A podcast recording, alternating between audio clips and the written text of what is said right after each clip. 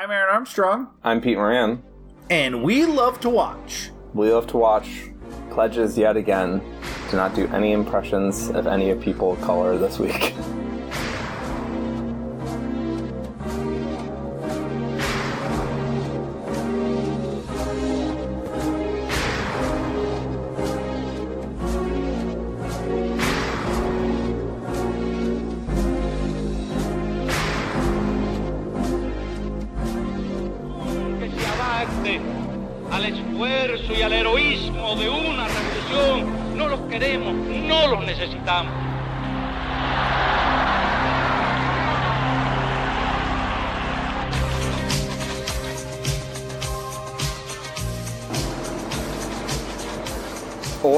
people who without color who are imitating people with color. I got, you know, I am really without color. Um, person without color. Uh, yeah, we we it's illegal. We can't do it. I I think Peter, this is now after Shawshank Redemption Morgan Freeman, the second illegal accent movie that we're covering. I think we have to admit that we really missed the boat. We could have been doing those Goodfella accents a lot more. Instead, we talked about the movie. I don't know. I don't know if we did a New York accent, and some people say in the biz, we do the best Mm-hmm. New York Yeah. accents in the biz. We actually have a sign in our window that says "Best New York accents around." Yeah. Best New York. You did it. You did it. You did it. Um, Um, I was actually thinking. I And we didn't wa- do that much Scottish accents, if any, yeah, very last few. week for Train Spot. Lo- low confidence in our in our Scotsman accents. Um, We're gonna be able to do some some some English nonsense accents next week with Clockwork Orange. yeah. And we might be able to get a little more Irish accent. We can do the whole Great Britain Isles Mhm. um if we if we really put our mind like there's no Wales movie we're covering, but I mean Train Spotting was Scottish, Mhm. Clockwork Orange British. Clockwork Orange is like neo Cockney. Yeah. Uh it's close enough. Uh and uh and Boondock Saints, they're famously Irish. They're the Saints, man. Oh, hotty totty ta. There was a firefight. uh well I like you took a line that's mo- from one of the only people in the movie doesn't doesn't do an accent. He's the most Irish person in that movie. Um, I assume he will pl- play. I, I I think his character is gay in that movie, right? Yeah. I'm sure that'll be a respectful portrayal. I haven't seen it since 2001.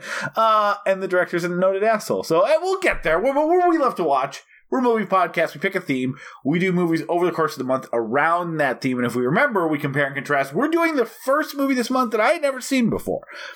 I had definitely seen the last 10 minutes a billion times from every VH1 I Love the 80s show and other just movie clip shows and everything else, but I'd never seen this movie. This is uh, 1983's Scarface, directed by Brian De Palma, written by Oliver Stone.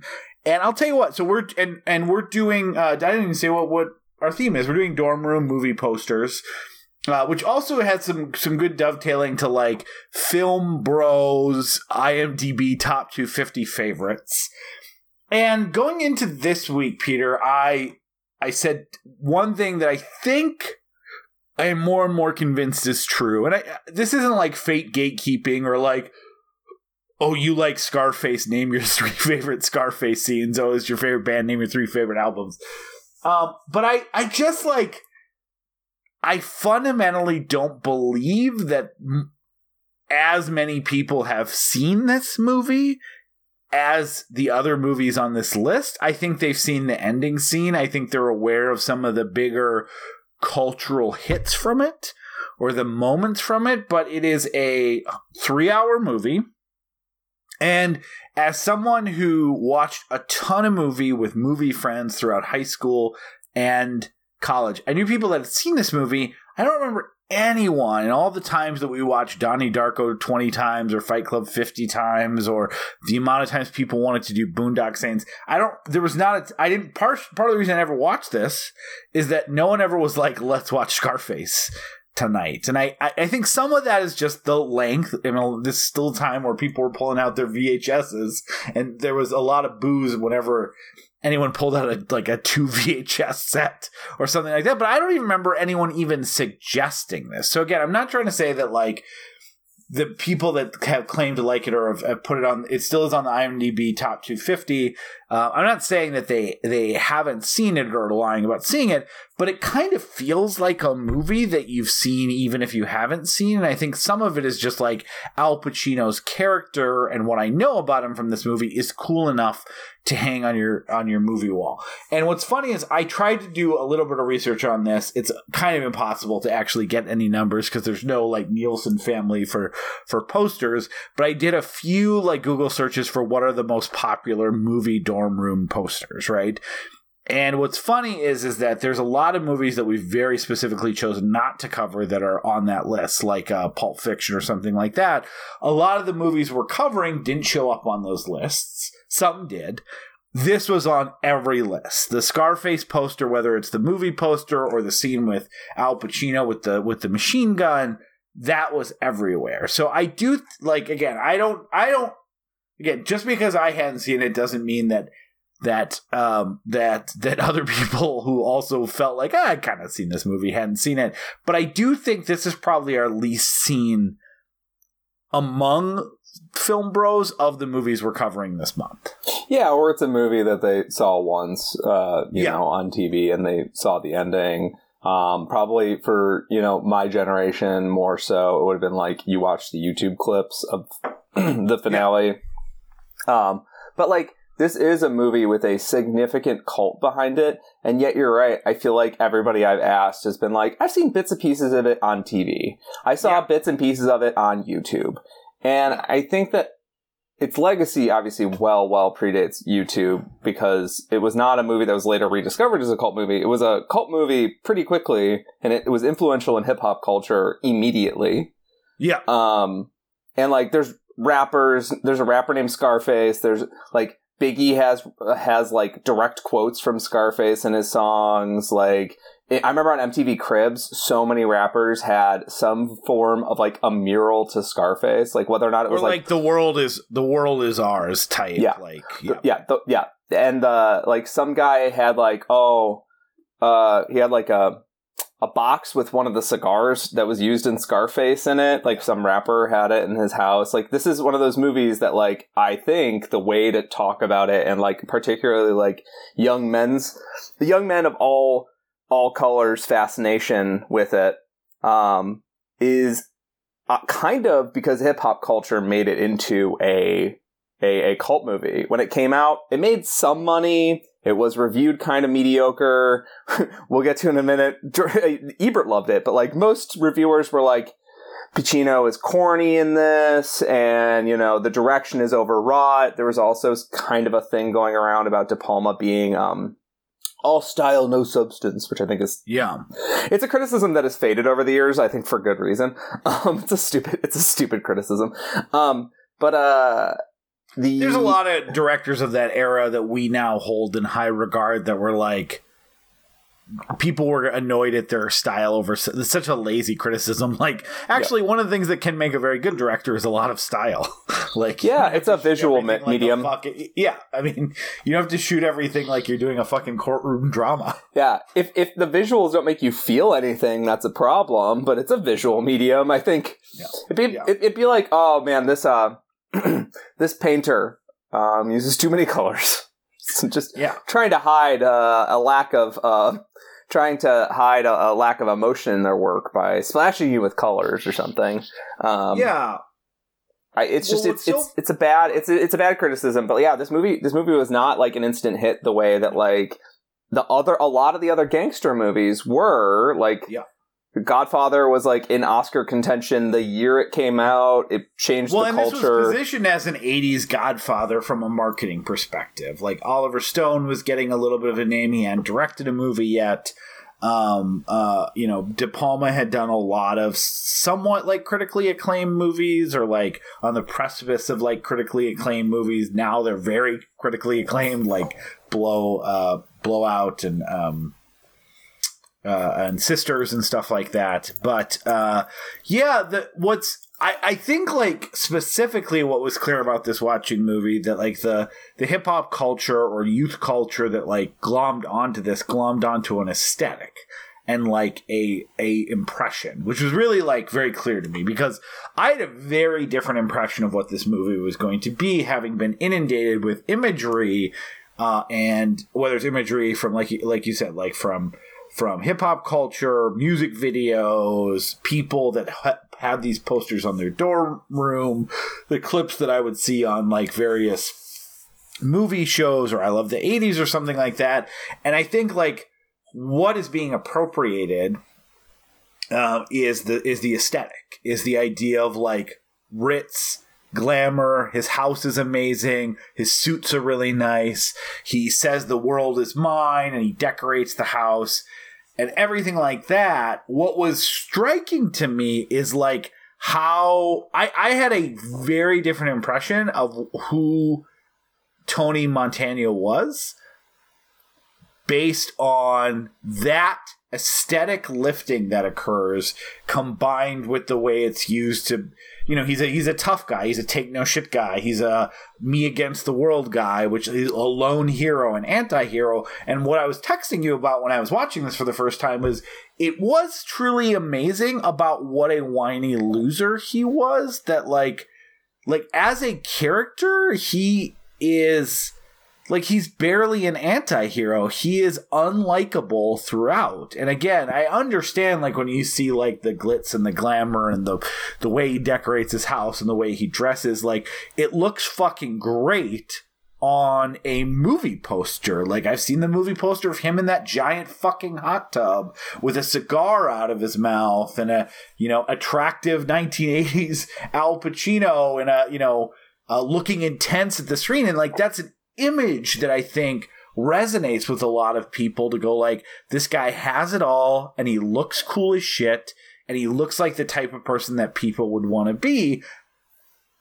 But but but it like in that movie scene he is like a petty loser who is like just constantly talking about his money. He's ignoring his beautiful wife, played by Michelle Pfeiffer, who's like, "You, you're a loser. You have nothing interest to say. You have nothing." Like it's it's the disconnect between the imagery, which I understand why that aesthetic looks good in a in a vacuum, and the character in the movie that he plays is very striking. It does not match in any way.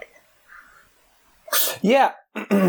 Yeah, you're you're absolutely right. Um, it like uh, it's a movie about a brash capitalist um, who uh, is so so desperate for the markers of success that he um, sacrifices his soul, sacrifices his body, sacrifices his friends um, in order to like uh, get these markers of success, and whenever one of these markers of success, you know, threatens to to to leave him, he violently lashes out, and ends up being this very pathetic figure. I would not describe Tony Montana as a tragic figure because Tony no. Montana. There's literally like two scenes in the movie where he's sympathetic right at the beginning, and then the movie kind of dispenses with that.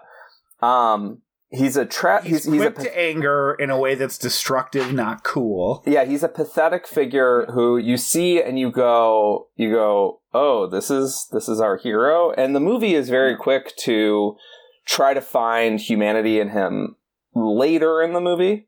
It tries to find humanity later in the movie, um, but always balances out with like Tony is a monster. Tony is this animal. Tony is always an animal um, and that anytime he shows exhibits a sense of self awareness or a sense of humanity, um, or, or vulnerability, like true vulnerability, um, it ends up being a pathetic moment, not a triumphant moment of a bad person, you know, maybe coming to terms with what they've done. Instead, Tony Montana is um, not a desirable figure. And they basically, at the end of the movie, I mean, throughout the movie, they basically just like admit that like he wants to fuck his sister. Like he has a weird yeah.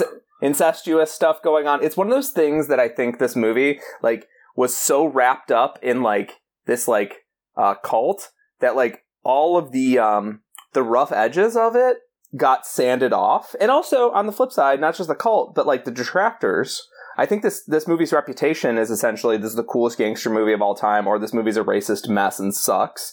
I think yeah. I think both of those perceptions kind of just uh, brush off the nuance and rub out the nuance on this movie that like Yeah. actually makes it interesting and why I wanted to talk about it because like it is a, it is a fascinating movie. It's a movie that has like a racist history attached to it, but it's also like like it's a movie that like the Cuban people have a, had a complex relationship with, or Hispanic Americans, I should say, have a complex relationship with. Because when they was first coming out, Cuban Americans hated this movie, and they had to move the production from Miami to L.A. Right? Like, yeah, yeah, yeah. Yeah, it is. It is interesting. It, like I said, it was just. It was a. I end up liking the movie. I just was. um You know, this is a movie that like you're almost tempted to mark as watched on a Letterboxd, even though you know you haven't watched it because you're like, I get it. I've seen enough.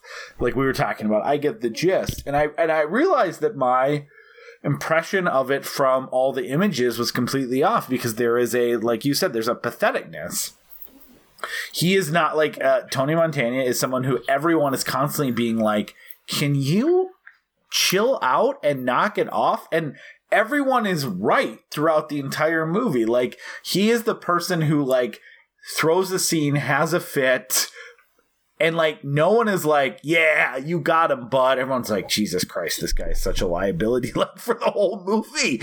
And and like he's never cool. He's constantly causing problems. He does have some modicum of success, but like he's like as a as an aesthetic, he is someone that people understandably want to emulate. As a character, like his character doesn't exist in pop culture. I mentioned the ending scene, which is famous.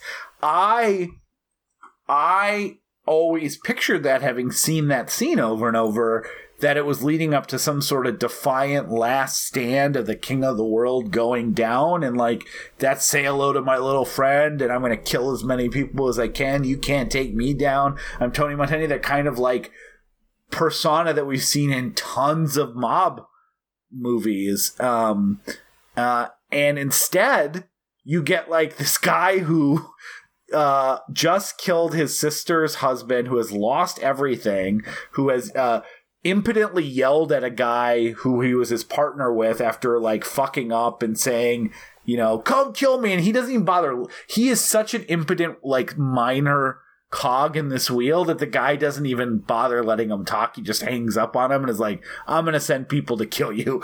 Then his sister's like you're a you're a little impotent piece of shit and that wants to fuck me so go ahead while he while shoots at him while while she shoots at him and then like in his last moment of i like depressed i have literally nothing left to lose i might as well functionally commit suicide and and take out people with like it's not a defiant last stand. It's it's a uh, it's a depressed I give up action, which is like so different from the way it exists outside of the movie's context. yeah, it has it has more in common with like the ending of Taxi Driver than it does the end of the Wild Bunch, right? Yeah, um, where it's like, yeah, he's sticking it to some bad guys, but like he himself is like throwing his own body into this act because without this act, he may just turn that violence inward, right?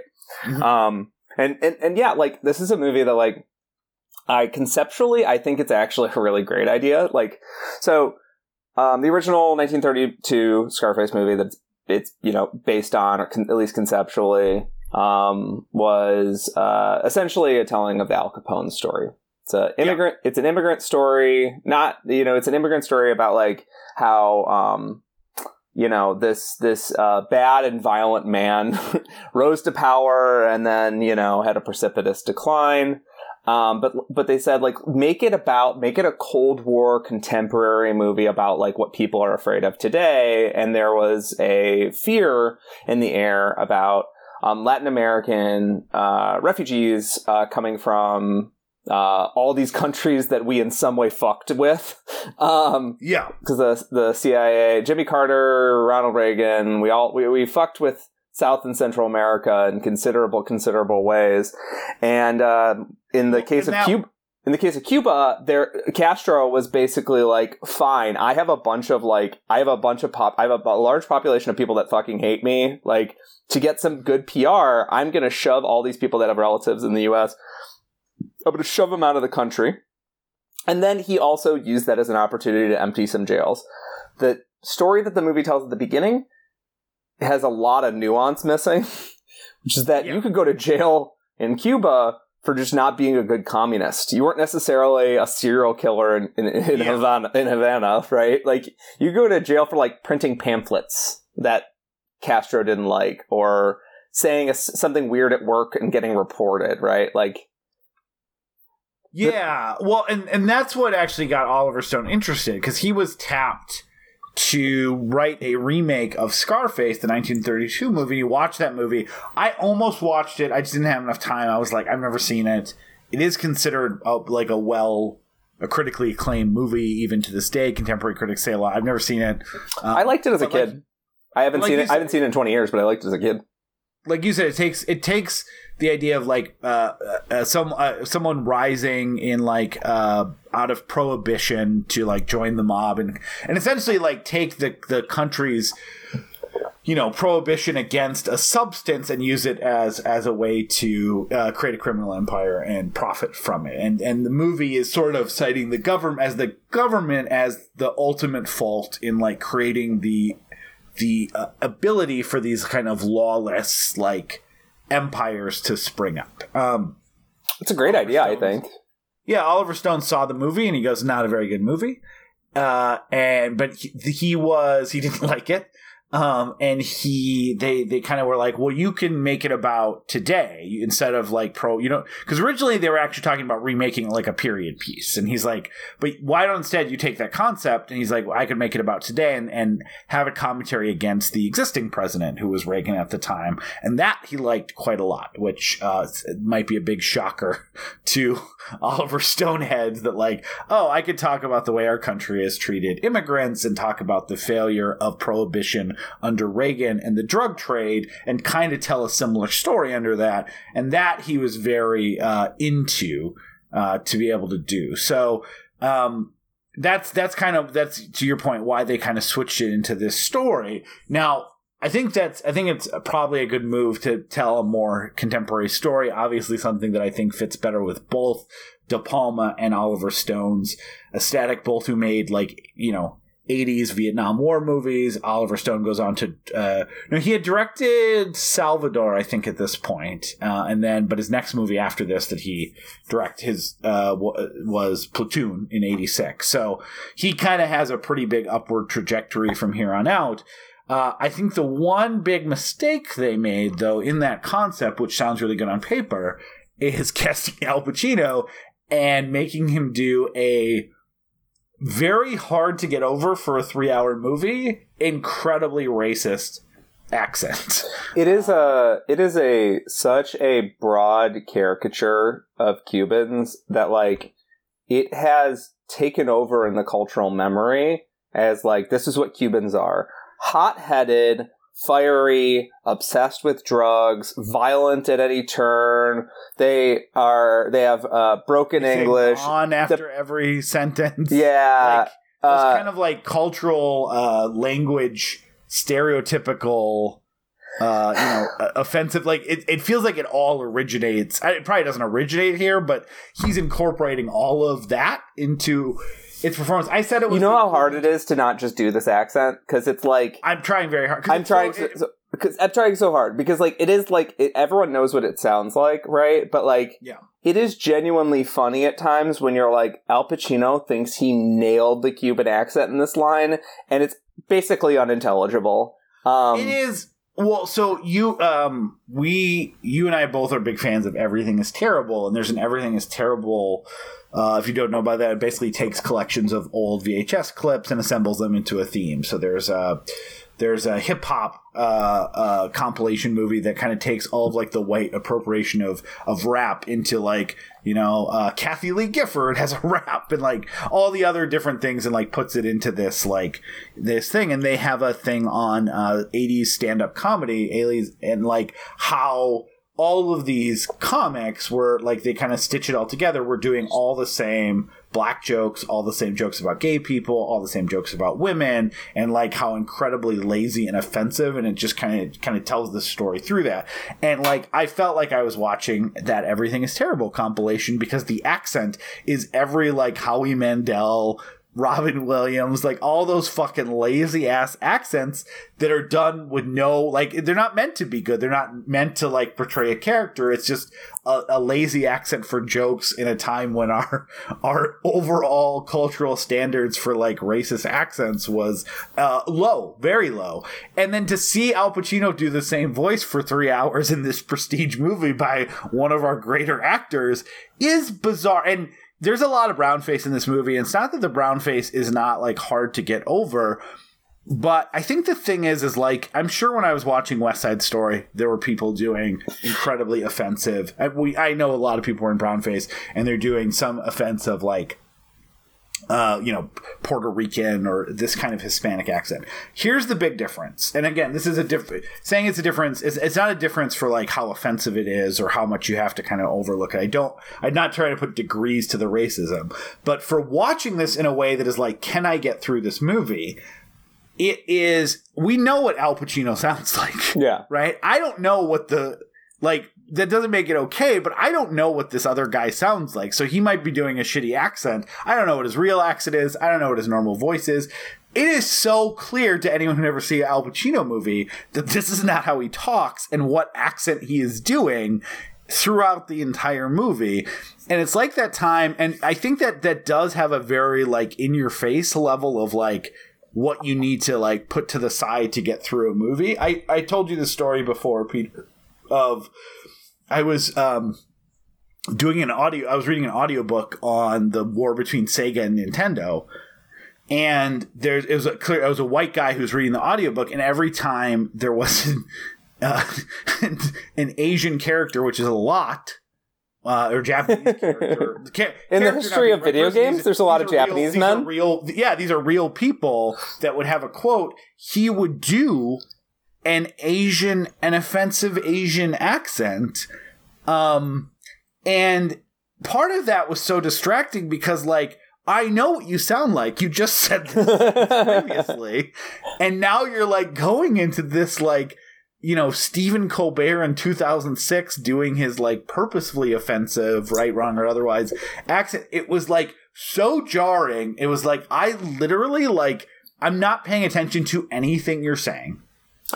I am just I am focused on how fucking over the top racism and wondering how this is allowed. That was how it felt for the first hour of this movie. It was like It really doesn't am help you identify with Tony Montana on any I'm not human paying level. attention to what you're saying. I'm not like it took me a little bit to get used to like t- to kind of get like you know uh, cognitive dissonance into accepting this is how the character speaks because that first hour is like I'm not paying attention to you as a character at all. I'm like how are you doing this? Why? No, this is not. It's not good. It's not No. you sound like it, it's it's it's very jarring. So there's there's a few things going on here, right? Like that I think to like add a little nuance here, but first saying that I think his accent is offensive and distracting and it drags the movie down. Yeah. Um the first off, the movie has a good amount of his actually like Hispanic actors. Very few Cuban American, but Hispanic actors. And I remember watching there's scenes with like him and like his henchmen and having conversations with his henchmen. And I'm like, I can't think of that many 80s movies that have Hispanic people in it that are not played for a joke, like in a Cheech and Chong kind of way, and aren't just like me- mechanics with dirty overalls, right? These are like members of the, the family that are trusted with responsibilities, and they're kind of operating in this outer bubble, right? All the actual Hispanic actors are operating in this outer bubble. And then in the inner bubble, apart from Manny, all of the other actors are white people pretending to be Hispanic. So Manny is actually Cuban American. Um, and also just so fucking hot, dude. Manny is Yeah. so hot. it's it's un- uncomfortable in certain scenes where I'm like, like, why did they make you be so creepy in this early part? I like you later when you're nicer. Um, Yeah. he, he they're surrounded by Italian Americans pretending to be Cuban Americans and all having their own unique take on the voice. So Al Pacino Yeah. is like is like oh like he's like going to like a lower register with everything. He's doing like a like like a thick jaw, lower lip kind of thing. Robert Loggia is just whenever he starts yelling, he just turns into a New Yorker, which is in weird in a weird way preferable. Um, his sister, um, Maria Maniscalco. Is that how you say it? Uh, Mary, is it Mastrantonio? Master Antonio. Uh, Mary Elizabeth Yeah, Mastrantonio. Master Antonio. Sorry, I had to I had to look at it to I actually actually, know that it. one from previews for Robin Hood, Prince of Thieves. um, uh, Mary Elizabeth Mastrantonio is. Thank you, Aaron, for correcting me on an Italian name. Um, Finally. is Seven um, years. is is Italian, and she's kind of going Romanian at times. She's Well, like, I- I'm actually going to do like one brief impression. She's like, she's like Tony. she sounds like Count Chocula. a little bit, yeah. Well, and you have F. Murray Abraham. who- Abraham's like, He's I'm- not doing an accent, I don't think. Like he's got the brown face on, but he's not. I don't remember him doing it. Yeah, he'll do a lilt. It's also it's a little hard to tell. It's some it's a little hard to tell, and I'm not I'm not Hispanic American. Um, I have no Hispanic heritage. Um, it I have a hard time telling in certain scenes like how much brown face they're caking on certain actors, and like how many were just like you're shooting in Miami and L.A. every day. Like, does F. Murray Abraham just get really tan in the summer? Like, I don't know. Well, I, I definitely don't. Well, I think F. Murray Abraham is like the, and Robert Loggia are like the two that like are. I, they clearly like. I mean, I know that they did from reading it, but like for Al Pacino, again, I, I'm not, I'm not saying it's okay, but I, if you would have told me that that's just like he spent a lot of time in the sun, that wouldn't be shocking to me. Now I know that's not the case because I know they did put brown face on him. yeah, F. I didn't know Abraham and specifically. and Robert Loggia uh, are like I those are the two that like you could tell I think more than than anyone else. Like I don't think they did anything to Mary Elizabeth Mastrantonio. Like I don't think she's wearing like face makeup. I mean, Um, no, they let her be. They let her be very fair skinned. Um, but uh, yeah. Um, so that that's part of the, the deal is that like there's this outer circle apart from Steven Bauer, and that's his stage name. His actual name is is a Hispanic name. Uh, Steven Bauer's actual name is Esteban Ernesto Echevarria Samson. Um, so he's Cuban American. Apart from him, pretty much that entire inner circle of actors is all Italian guys uh, and Yeah. girls, and that's that's that's troubling, right? Um, it's they do like we're, we'll talk about it. They do various levels of offensive accent. Um, at various times, F. Murray Abraham early on, he's just not doing an accent. He's just kind of doing a little. He'll do a little lilt on his voice, and it's not not that uh, embarrassing. Um, still, should have cast Hispanic American actors, preferably be Cuban, but like this is the this is the early '80s. Like, just cast people that aren't Italians doing an offensive accent, and you're doing much better. Um, Yeah. And um, now and what, to be clear, like there was a lot of criticism at the time Mm-hmm. from Cuban Americans about the portrayal of of Cuban like Cuban uh, Cuban Americans and Cubans by non-Cuban act- actors. Like there was a lot of um, th- they uh, they, they put that uh, disclaimer like in all caps like this is a fictional film because i think a lot of people were coming away thinking it was based on a true story just because it you know it, it has it incorporates some true elements into the story and stuff like that and so there was it ar- opens with archival Now- footage of actual immigrants coming into Miami. now the again the uh the the primarily white male reviewer uh uh demographics at the time like which they were not outspoken about its depiction in a way that probably would have occurred like did occur a little bit later on. Like there's some articles in 2008 that's like oof this movie is not great. From like you know it took a little bit but like to be clear like there were a lot of people speaking up and saying uh, this is very racist and uh, incredibly offensive portrayal of Cubans and everything else. It's just that those people, like a lot of marginalized groups in our country, did not have the megaphone to inject it into the into the culture on a larger scale that would somewhat come later. Yeah, and and like okay, so there's some like, actory stuff that I want to just briefly acknowledge and then move on from. So Richard Dreyfuss recently um, uh, revealed himself to be a shithead, where he was in an interview and they were basically talking about like inclusionary casting, and he was like, "What? I'll never get to play a black guy in my entire career," and I'm like, "Buddy." All you had to do was say nothing, and now people are going to be like ramming this down your throat for the next like six months. You fucking idiot. Um, he he made a he made a point, and I understand like the the origin of the point, but it's completely blind to the culture that we live in today. So the point that he's making is like the idea is like when you're an actor, you're becoming someone else, and that like you weren't a poor farmer from rural Nebraska, but you know, you get your head into that role, you inhabit the character that the script asks you to do, and that's who you become, right? Like that's that's part of the acting process is becoming someone else. But obviously there's broader cultural concerns there when you're you're being cast improperly, right? Like um when there's a problem getting Hispanic faces on film, particularly good depictions of Cuban Americans, or even negative depiction of Cuban Americans, let's be honest. Yeah. Like, um, when when you're having representation issues in film, it's obviously something that we have to fix by starting with good casting, right? Like, Yeah. um, it, it needn't be experimental theater for the, Al casting and Pacino, voices creating it. Richard right? Like, Dreyfuss, J- Dustin Hoffman, cur- like era of actors. Like, Yeah.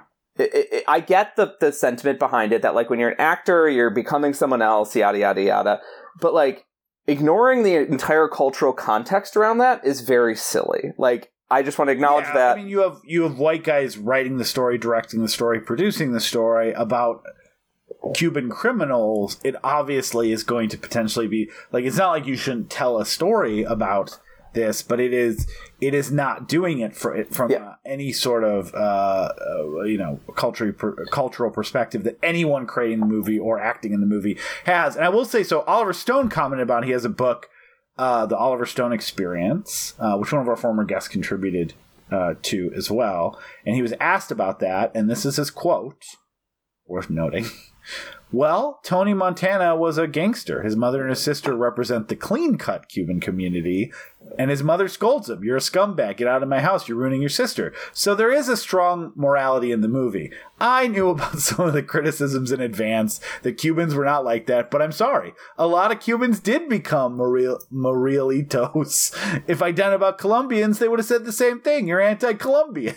So I don't think Oliver Stone, shocking, I know. if I had been racist against another group of people, they would have been like, "You're being against that racist." group. But like the weird thing of like missing the point around I'm sorry, but some of Cubans did become criminals. Check and mates. So funny. unless Cubans did, unless there was no example of a Cuban criminal, uh, your criticisms are invalid, sir. Uh, I found one please. Cuban criminal, therefore, me depicting Cubans for the next, like me creating a cultural context where Cubans are thought of as as um short, short fused, loudmouthed people with a machine gun that's essentially their height, uh, is Yeah. yeah. I have no. My hands are clean. What if I had been making fun of Colombians? like, like yeah, uh, yeah. So uh, you can actually see on the pages of the book him wiping his hands with the pages. I mean, that is the same logic that is like, uh, I'm sorry, uh, what do you mean the police shouldn't have killed that person? He once was arrested for marijuana possession, clearly a criminal check and mate, sir. Yeah, yeah. It is it is so it is so beyond silly. But if again, if you're if you're looking for any sort of um later on uh, awakening of the people that made this movie that maybe it was culturally uh, they were bereft of of of uh, loud cultural criticism from anyone that's not marginalized voices from when they released the movie at the time that they had uh, come around to it. The answer very much appears to be uh, no.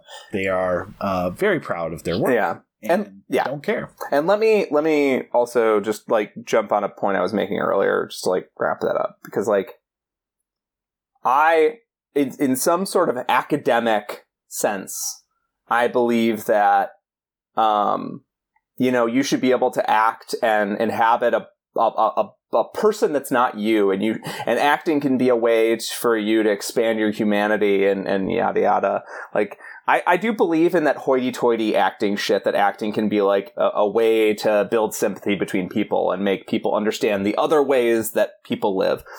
Um that argument i think would be a lot more sound um if the character wasn't um a loudmouth rapist Who wanted to have sex with his sister and shot everyone for looking at him the wrong. Way. Yeah, and who is and who is greedy on a level that like I think even Donald Trump would be like, "Fucking cool it, Tony." Like, Yeah, well, that I mean, that is he wanted to rule the world, and he wanted. I mean, again, as an aesthetic, especially one that aligns with like, you know, a, a portrayal of like we're you know that that makes sense for like music groups in general, right? Like we're taking over, like that's song titles, like we're coming to your neighborhood, we're taking over, like you know the breaks over the tape, whatever it is. Like that's a Fall Out Boy song, not a not a not a uh, uh, you know something like that. But um, yeah, it is it is uh, it's it's not great. it's not great. Um, again, I mean, it's I, I think it's good to have the conversation. It didn't, it didn't. It's not like you should not watch it, but I'm just saying like if it is, it is actually a tough watch just because you have to get used to. You know, it's like if you're watching a Robin Williams movie where he does one of his stupid voices for the first three goddamn hours. You're like, oh my god, bud, your Middle Eastern guy is not a good basis for a three hour movie. Um, yeah, yeah. It's a lot. And here's what was really funny though is like um this is this is the first of a lot of people. Like have we done a De Palma movie before? oh, we did. We did Phantom of the Paradise. Uh, We did Phantom of the Paradise. We've never done We've never done We've never done. Ca- we've never done Carrie. We've never done Blowout. I, I, I get really quickly like while we're talking about that. Like I just I think De Palma has made like five perfect movies. Yep. And then a lot of garbage around it. Like five perfect movies. Um, I, I Blowout, Phantom of the Paradise. Oh no, we did Mission to Mars too. oh we So did Mission to Mars. De Palma movie. We Uh, did that as a little bit of a joke. That is one of the. That is still one of the worst movies I've ever seen. Yeah, the movie Um, sucks so bad. Um, and we did we did not do we haven't done Untouchables, which I also think is a just a tremendous movie. It's a movie that like has hey that's that's an example of something. Uh, Sean Connery is trying to do another culture's accent, but he's doing another white culture's accent. It's fine. It's funny. It's cool. It's like in Highlander, where like all he's the still doing a Scottish accent in that movie. he's supposed to be Irish, right? So he's do- he's an Irish guy, or he's a Scottish guy Oh, doing yeah, an Irish accent. So he just sounds like he has a really weird Scot. It sounds like he's imitating a Scot- Scottish person. Yeah. Uh, yeah, you could do that. That's the Um, Chicago way. Yeah, I think Blowout and Carrie, Phantom of the Paradise Sisters, The Untouchables, um, the Raising Cain director's cut is amazing. Carlito's Way is amazing. I would love to cover Carlito's way. uh, Mission Impossible, I, the first Mission Impossible is fucking fantastic. It's so it's it's like you you think it'd be like um too primitive based on like the other movies, but like it's like simplicity is so beautiful. Like Yeah, I, I mean, I think Dress to Kill and Body Double are both good movies with a lot, a lot of asterisks that I would put on them.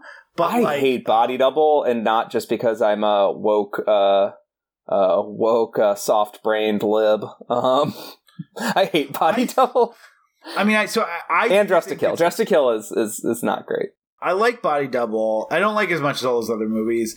I do think like Dress to Kill is a movie I have no interest in ever seeing again, and like I understand, but like as a De Palma take on Hitchcock, which was always his thing, like I think it's a I think it's a well directed, taut, surprising thriller. It's just its surprise is incredibly offensive. Like I imagine it would be like if I watched the cry I saw the crying game in high school. I imagine if I watched the crying game today, I don't know.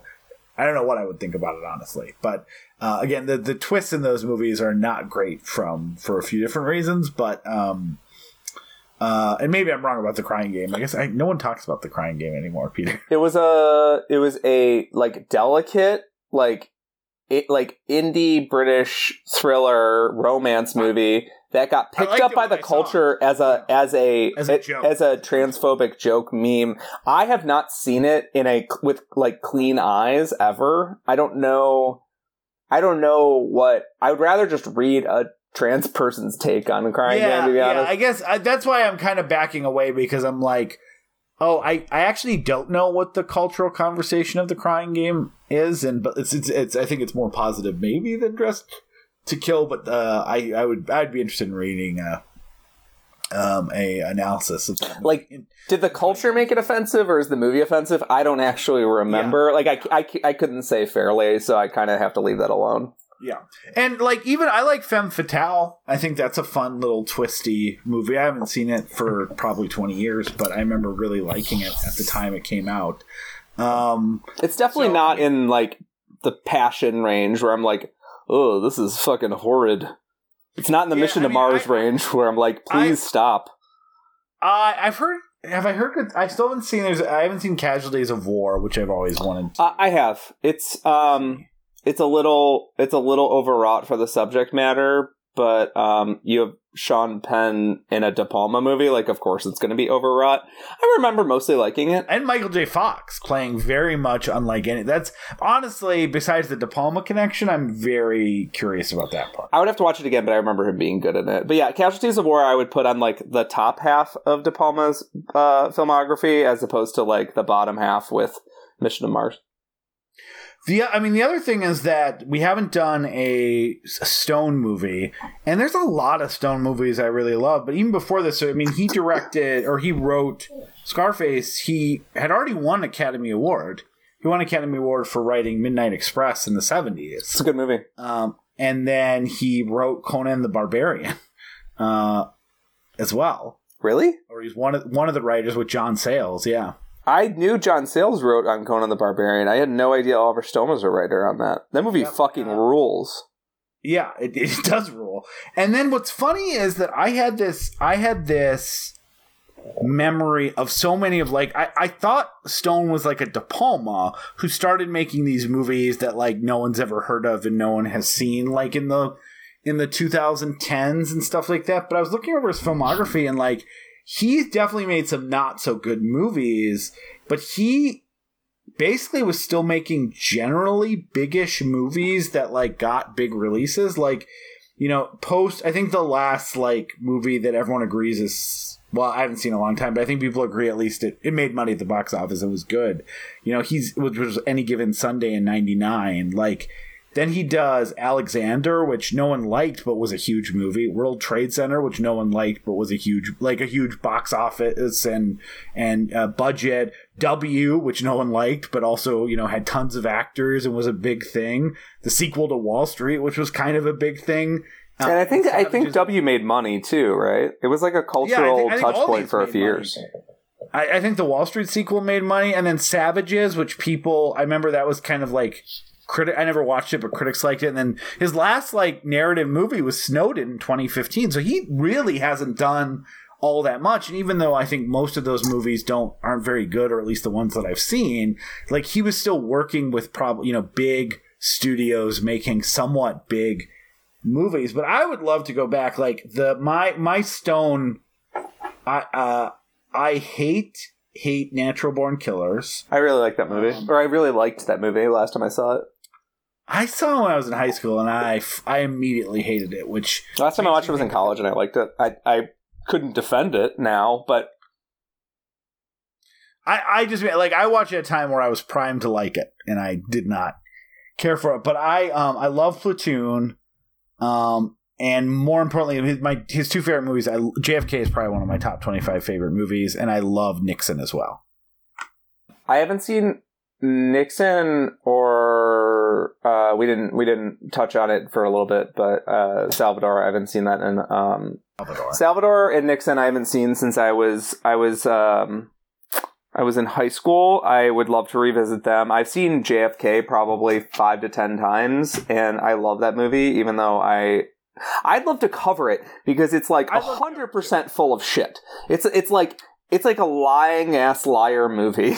like the, the the amount of shit that he just like completely makes up for that, and then at some point, like I can't believe that there, one of the plot points is that there's a gay mafia and it shows Joe Pesci and Tommy Lee Jones violently making out and fucking. And it like, there wasn't like, audiences across America were laughing their ass off in the theater. Like, this is not, um, this is like, not a, uh, not not a, a, a, movie with a like it, you have to kind of put it in a like a neat little bubble but when you put it in that neat little bubble it's like incredibly directed. The performances are almost all it, uniformly yeah, it, great. Yeah it is like the what it's doing from a directing standpoint is up there with like some of the stuff that spike lee was doing with like um, do the right thing and stuff like that of like just using these different editing techniques like throwing everything at the screen to kind of tell your to to tell your story and um but like Roger Ebert called like I think Roger Ebert called it the best movie of 1993 he may have called it the best movie of the 90s and he's like this is all nonsense. But its portrayal of nonsense. If you think of this as like a as a anti nonfiction movie a movie that tells a completely bullshit you know movie based on uh, an actual thing but tells it in a way like as long as you have the cultural context to understand like hey this is what people believe. Like every cons- the thing about that movie is that it is a non-fiction depiction of real conspiracy theories that people have believed about JFK and I think it works like this wasn't Oliver Stone's intention, obviously, but I think if you remove him from the equation, it works as an amazing look at the way that one single event, you know, can have thirty different uh, things that a conspiracy theorist can weave together as all part of the same story, or jump from one to another unrelated. And like, if you look at it like the birth of a conspiracy and a nonfiction depiction of what people have believed about this very like sad probably very singular event with one person committing a crime and stuff like that. Like it, that if you look at it from that perspective, it is an amazing movie, an amazing narrative. The thing is, like, so many people walked out of that movie and were like, you know, JFK conspiracies like shot up precipitously after that movie because it was a big hit, nominated for Best Picture, and people are like, well, some of that might be true. like, and if you if you look at it from that perspective, it's obviously like it's a bunch of nonsense. But if you look at it at like this is an amazing retelling of like how conspiracies infect and go anywhere and don't need to connect and don't need to make sense and told in like one of the most viscerally exciting directed ways ever with an amazing yeah. An amazing cast like it's it's a great goddamn movie yeah couldn't couldn't agree more like the um the that's a movie I'd love to cover on the show because it, yeah. it is just so it is just so like compelling every moment you get like more and more dragged down that rabbit hole. And then like you know when you pop your head up for air, you're like, oh, this is this is this is nothing. Like I, I'm I'm subterranean at this point. Like I, yeah, I, I don't even know what the cardinal directions are at this point. But like you you stay down in that rabbit hole, and you're just like, this is like a compelling movie, and it'd be very interesting to talk about it in like the context of conspiracy theories and like doing a month of conspiracy theories because like there's got to be some some other movies we, we could talk that. about that. Or we could do like the double video cassette '90s biopic and do like Malcolm X, um, uh, JFK, uh, Nixon, and I'm sure there's like one other one mm. we could do in there.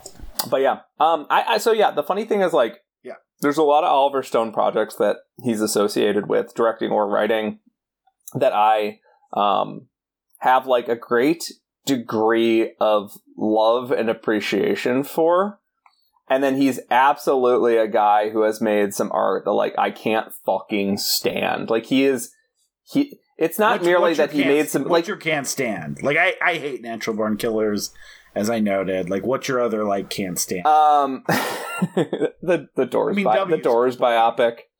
Um I've never seen The Doors because everyone says it's terrible. Yeah, The Doors biopic. I just really I don't like Jim Morrison. Um, you say bio- biopic? Well, it's it's biopic. Bio. It's biopic. Okay. Well, I, I've heard both, which is interesting because I always thought it was biopic. But. It's one of those things when you read a word a thousand times before yeah. you ever hear it out loud. Um, I, I, no, I totally get it. Yeah, yeah. I I could po- not make I'm it. poster through, child for that. Yeah, I couldn't make it through Alexander. Um, I didn't even bother with that one. yeah, yeah. I like. I don't think Wall Street actually accomplishes the goal it wants to accomplish. Like, I think Wall Street is one of those movies that like it makes You're a boiler room head. big boiler room guy. I just don't think it doesn't. It, it, I don't think it accomplishes the goal that it wants to accomplish, which is to like make I, all I saw, I saw it once. make all this this shit actually sickening. And like, I don't think its criticisms particularly. And I don't hate Platoon, but I don't like Platoon. Um, and I don't uh, like Born of uh, the Fourth of July, but I I like Platoon. Yeah. Um, but I do. There's two like there's movies in here that like I forgot that he was associated with. Like obviously like Conan the Barbarian rules. I don't associate him as the main writer. Obviously, um, I do really like Year of the Dragon.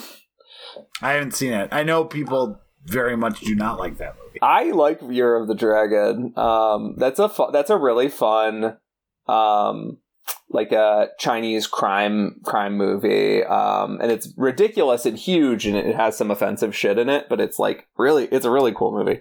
Um, but yeah, like he's That's he- the, that's the last like Michael Cimino movie, right? yeah, it's the last like real one. Yeah, and then okay, so like Oliver Stone, at some point in his career, yeah, he start he he you know he never quite gave up the dream. He never like I'm just gonna make shitty action movies to like pay the bills. He Yeah. never quite gave up the dream. Like he was making like politically focused movies, movies with budgets and real casts up until you know Twenty fifty. I mean, his last one was Snowden with Joseph Gordon-Levitt. yeah, r- real cast, real Yeah, characters. He did, he did become like uh he became a WikiLeaks like Alex Jones type like person, which we've talked about on the show, not to rehash, but that that sometimes is like the fate of like these like 70s and 80s leftists really became like whipped around and got went to the other end many times and like again there's there's one thing to distrust the government which is a good instinct and there's another thing to think the government is turning the frogs gay yes. part of a master mass, massive conspiracy. And, and I think a lot of that, like we talked about it before, but like there's probably a better context for this because this movie we have to talk about Scarface.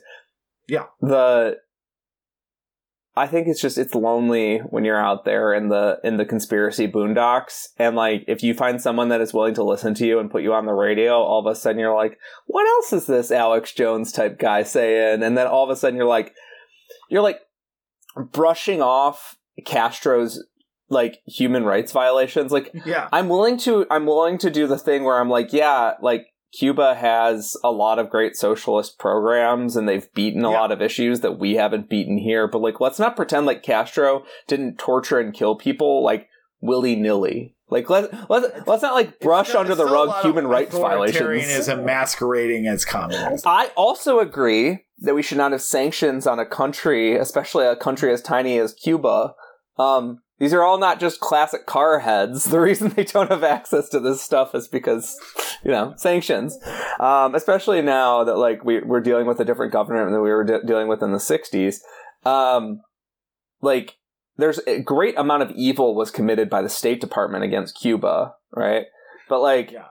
Yeah, we've we've done a lot of shitty things too. So Yeah. so- But like, hi- hi- but like Oliver Stone brushing under the rug uh, human rights violations of Castro because like he was like, it's a it's a socialist country that held on. It's like, Yeah. buddy, we can do better. Yeah. the The story here is Yeah. still anti-capitalist, but the story does not involve praising North Korea or whatever you want to is do there next. A book? Is there a book about like the Glenn Greenwalds and the Oliver Stones? Like, I would read that book to kind of track. Like, I think a lot of it comes down to this is such a can of worms. Is like they're all also like that kind of like uh thing that we've talked about with Bill Maher, like that uh 90s and 2000s liberal like anti-woman racist like streak that runs through them is also like i think similar in oliver stone and like glenn, greenwald and some of these other like uh matt taibbi type uh leftists who like somehow like circled around and became like not you know kind of uh quad like leftists in name only supporting fascist programs and thinking that they're still leftist They, like they're like, I, you know, I voted for uh, Obama. However, Yeah. like Yeah, I, I'd be uh, I'd be very interested to read a good article or something like that about like what the fuck happened to some of these some of these people. But anyways, I we don't have time to talk about that. Yeah, yeah. We we have to find out what happens, which we already talked about. uh, he dies in a hail of gunfire. But let's talk about how he got to that point that he's dying in a hail of gunfire. Peter, you want to talk more about, in the whitest voice that I can, Scarface. I'm Tony Montana. You're fucking with me. You're fucking with the best. this whole town's a pussy, just waiting to get. it's just waiting. All right, bro. It's just waiting. Rush, rush,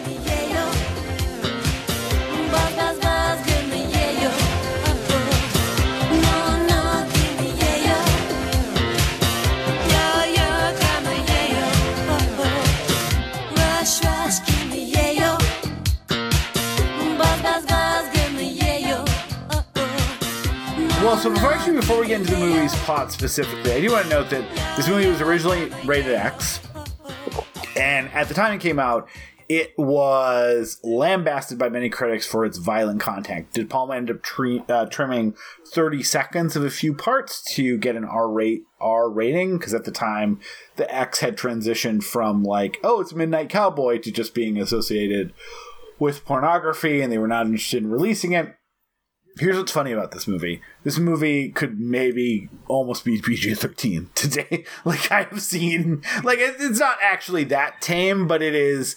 It is. Uh, it is definitely the the overall level of violence. I think has been trimmed down. There's some gruesome scenes. I'm not trying to say it, it wouldn't necessarily be affecting for certain viewers, but the idea that like with all the movies I've seen get R ratings for violence, the idea that this would get an X rating is is somewhat feels a little bit quaint. And then the other thing I want to note is that the all these critics were like, it's too violent, it's too over the top, stuff like that. Roger Ebert, who probably was like a, is, is a critic that I love more than any other critic, like a lot of people in my age group his biggest thing is like if something was violent, he fucking hated it. He he would usually be the first person to be like, I don't like that horror movie, it's too violent. I don't like this, it's too violent. I don't there's too much punching, too much violence in this. And he was like four stars, great movie. He's like for some reason like and again, you can say I understand the criticism that Roger Ebert thought that like there's a lot of senseless violence that's does does to shock,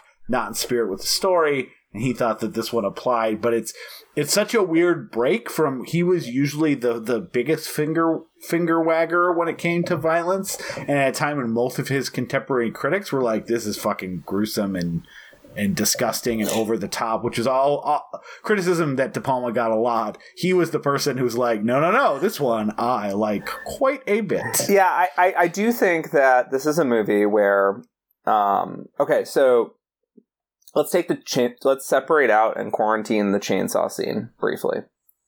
Yeah. Everything else, all the shootings, pretty much all of them, um, are like low blood. If there are squibs, they're very minimal. Like most of the shooting in the movie is as cartoonish as Commando.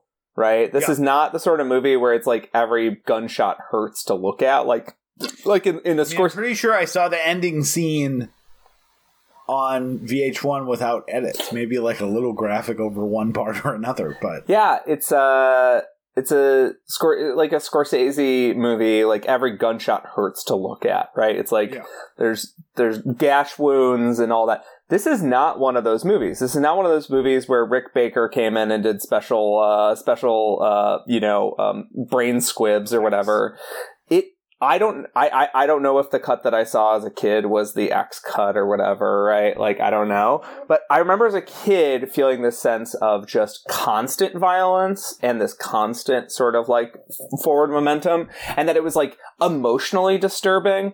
Um but apart from the chainsaw scene, which I've kind of parked off, I feel like the movie doesn't um it feels violent but like what's actually being depicted in like a literal sense is like a pretty typical 80s action movie right like i think commando is probably more disturbing than than Oh, this yeah. it's just that commando has a light tone and this has Those this Paul Verhoeven movies, which also almost got X's yeah yeah yeah, yeah. uniformly, but yeah. Yeah, like, but like, yeah, Commando, Paul Verhoeven movies, they all have a specific tone that's like sillier and lighter, which I think allows them to go down smoother. And this is a darker tone, which makes like certain stuff, you know, whatever. But like the final, the final shootout in this movie, as you as you you've noted, like if you watch it out of context, or you just you're you know flipping through channels, you're not paying too close of attention to what's happening to Tony.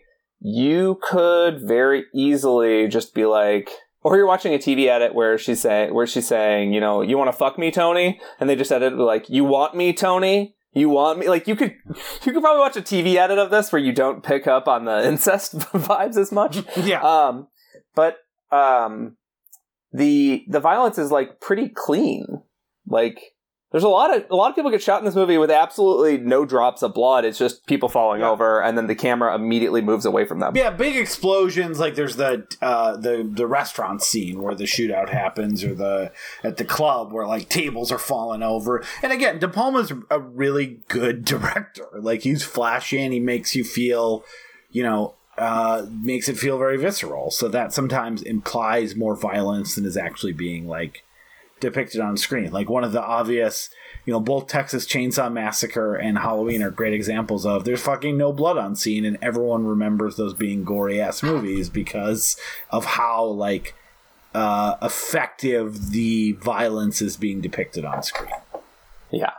Yeah. And um the the the the chainsaw scene I think is something separate because the chainsaw scene is actually like it's more appropriate to Texas Chainsaw Massacre where like they are cutting away from like actual gore gore but in your brain you remember it being hideously violent. I mean that's the psycho effect, right? Like you never actually see a knife like cutting open her but you see the knife moving you see her holding a wound like you never you never actually see nudity. You very rarely see like her, there being a direct connection between like the knife and her body but like it has such a it feels so much more violent because of the way it's edited and the way that it's shot and I think that's what the, the chainsaw scene lingers in people's memories as being particularly violent. And I still think it's very disturbing. Um, and yet, um, you know, like there's no, they didn't hire, uh, one of the horror movie guys to come in and make, Yeah. make fake limbs and have like a fake torso. Instead, it was like, on, on, on hell just kind of exits the movie. Yeah. Yeah. Uh, one thing too, just so that no uh, fact checkers get me. So, uh, so he did. It was rated X. He did cut about thirty seconds, and he appealed it. And he was. It was overturned. It was given an R rating. The you know the having a big studio like Universal behind you helps with things like that. As anyone ever seen this film is not yet rated knows.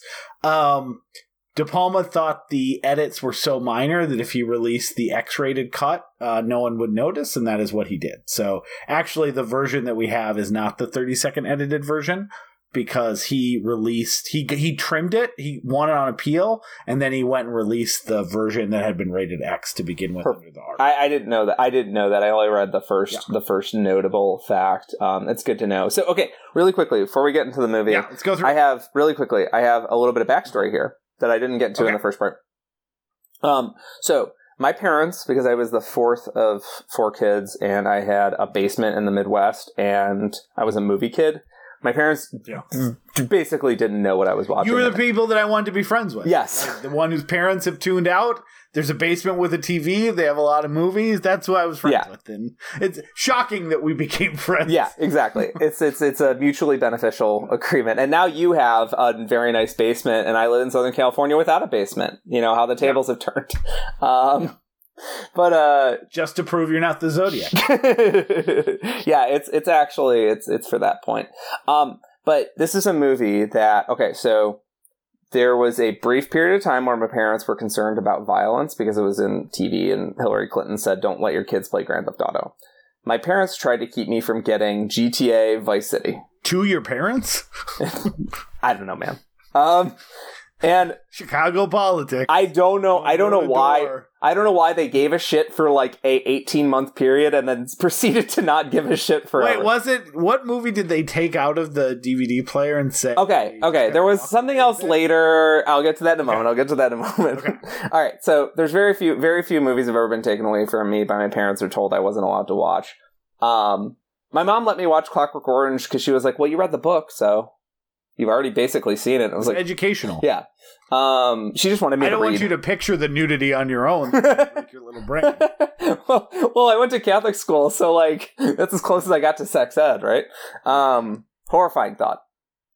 Um, but uh, what was I going to say? Oh, so my parents, and this is very funny timing. My parents were very concerned about Vice City.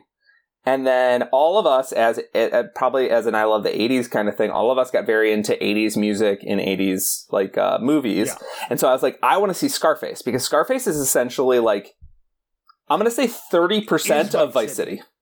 Yeah, hundred percent. Like it's it's uh you you live in the mansion from Scarface. You have a big shootout in the mansion at the end with like the big machine gun. Like the plot very much kind of follows like a Scarface style plot in a fake version of Miami. Um and so my parents tried to keep that for me on PlayStation 2. And then I got a copy of Scarface on DVD, and my dad and mom took it from me because they were like so concerned about violence. Like, we can't, you can't have that. And so, if there was a period of time where I wasn't allowed to have Vice City and I wasn't allowed to have Scarface, but I knew exactly where they kept them. So after they went to bed, I would just pull them both down, and I watched Scarface a bunch in junior high with my friends, and then I watched, and then I played Vice City every single weekend. Yeah. Um, and it was just a very funny timing that I had this package of 80s excess that like I wasn't allowed to have, but I, cl- I in a very Tony Montana kind of way, I knew my way around the system. and then later, my the only other movie my parents ever took for me as an as an epilogue to that was I fell asleep one day in the basement in the summer, and I was watching a Takashi Miike movie um, called Shinjuku Triad Society and two people were having like violent sex and she was like bleeding from the mouth because i think he had like hit her in the face or something and my mom was like what are you watching i was like i don't i was asleep so actually you're making me watch this I, I I literally fainted from the, how how off I hated it so much my body shut down. Waking me up to watch it. this is me shaking my head and Oof. Not okay at all. and i and i didn't want to tell her i was like this is actually like not as bad as ichi the killer but okay okay I've t- my parents were I was much better about knowing that like things would get taken if there was like a vi So I was, I was really good at hiding stuff, and then my my parents would still randomly take stuff like for. Uh, they took. Uh, we did a re- record a whole episode about how my dad took the New Radicals CD from me and Uh, read the lyrics to you Cake. He yeah, he read the lyrics to me. He he took a random cake CD from me once. Um, because he didn't like uh, sheep go to heaven, goats go to hell. Even though I think this is a line from the Bible, which you think you would know. yeah Uh, and I remember he took my uh, Half Life uh, PlayStation Two game at one point. what how are you supposed to play the co-op adventure decay Well, well, I I mean I think I was home for college because I didn't have a PlayStation Two till I think he just decided for some reason like I wasn't allowed to use this TV and took it. I never saw it again. I had to buy it like three years later. So I feel like it was just random bursts of I'm going to be a parent now, as opposed to like some consistency against like I don't want you to grow up to be a cocaine boss. No Vice City. No, uh, no Scarface. My parents eventually re- figured out that like there was no keeping it away from me because Charlie would just come home from college and show me Evil Dead and whatever, and I was like, that is Yeah, it's actually fu- funnily enough, your parents had to learn the lesson of Scarface, which is that prohibition really just it doesn't work. I was there, Tony Montana. Yeah, you were. If if you want to watch Scarface and or do cocaine, no laws are going to stop you. You're going to figure it out uh eventually. And in this analogy, Ronald Reagan occasionally drives Tony Montana to basketball practice. I mean, my parents thought that movies were a waste of time, and clearly that worked. yeah, but I think we've proven that Anyway. both approaches don't work. No, you just kind of gotta let your kids like what they like, and like try to steer them away from dangerous things that they like. yeah. into less dangerous things that they like. Um, okay, the uh, Scarface. Uh, this movie it opens with uh, uh, Tony Montana coming to America, um, and he's immediately where he he kind of he has uh, the scene uh, with the um, I don't know the port authority where he kind of convinces Immigration officials. and immigration officials. It kind of like is setting up that like at the so at the time he's not a criminal. He's saying he's not a criminal. As we noted earlier, he's getting released with quote unquote criminals, and we're also kind of seeing his ability to kind of push his way through through like um uh through talking tough situations. It's it's honestly like in a top three scene in the movie for me, m- largely because Al Pacino is doing very little of the the overall accent. He's playing it very small, and it's just like a tight camera shot. They're not really showing the immigration officials' faces at all. It's just a tight camera shot of Al Pacino, and it's a great scene. Like it establishes who his character is immediately. Um, it'll show, yeah, exactly his his ability to fast talk and like be a little charming and then be very self-defensive and like he's playing he's playing the game right? Like and it's establishing very quickly that he considers this whatever went on back in the old country this is him. He is a anti-communist full capitalist now that he's in america. He's going to live life as a a, a, a cartoonish version of an American living the American dream. Um, I think the tagline for this movie is like, he loved the American dream with a vengeance. Um, something like that. yeah. Well, I also think it's establishing something that I think is also true in in real life that if you are adamant about something, it can convince people of your rightness, whether you're right or not. Which is kind of like Tony Montana's gift is not like he's a fast talking and convinces people. He just is everything he says is delivered with such a confidence that he is right that people like and he has no doubt anywhere what he's saying whether he's saying i'm going to convince this crime lord to do this deal or don't worry we'll figure out. He is so self-convinced and, and adamant in his conviction that people are like well he wouldn't be saying it if it wasn't true which is which is like why eventually his his wife like that that's a that's just as much of a of a move as like someone who's always like you know a, a compulsive liar and eventually people kind of catch on to it. Like you eventually realize that person's full of shit. I just remember like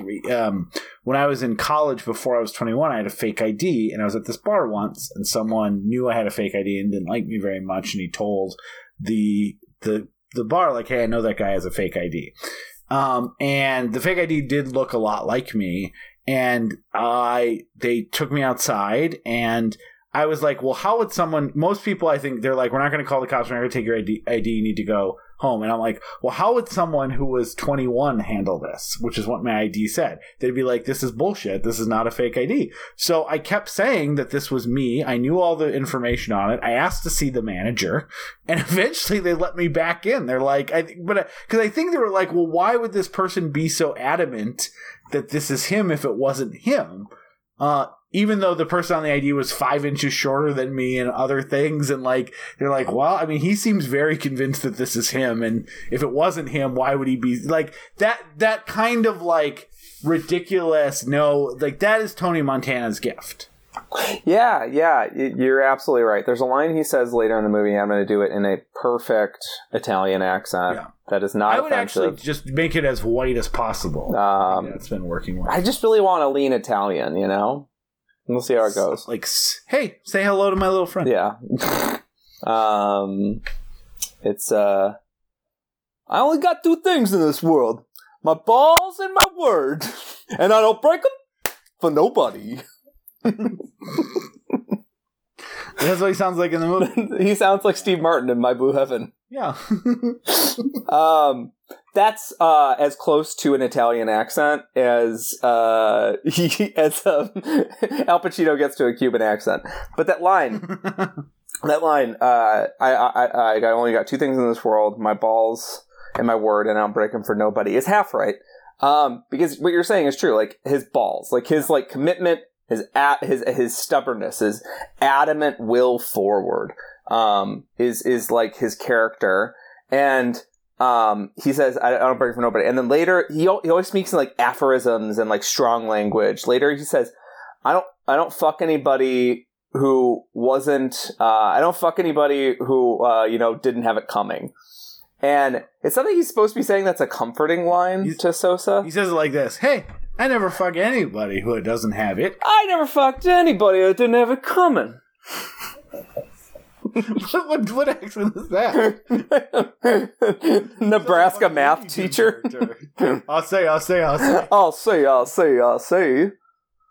This town's like one big pussy, just waiting to get fucked. Uh, speaking of quotes that I did like, so I've again have never seen this movie. I have seen Basketball a hundred million times. Um, and the like first you get the first you get the money, and then you get the power. I didn't know that was from the you know the the basketballs. First you get the money, then you get the girls, then you get the khakis. Like I didn't know that that was from anything.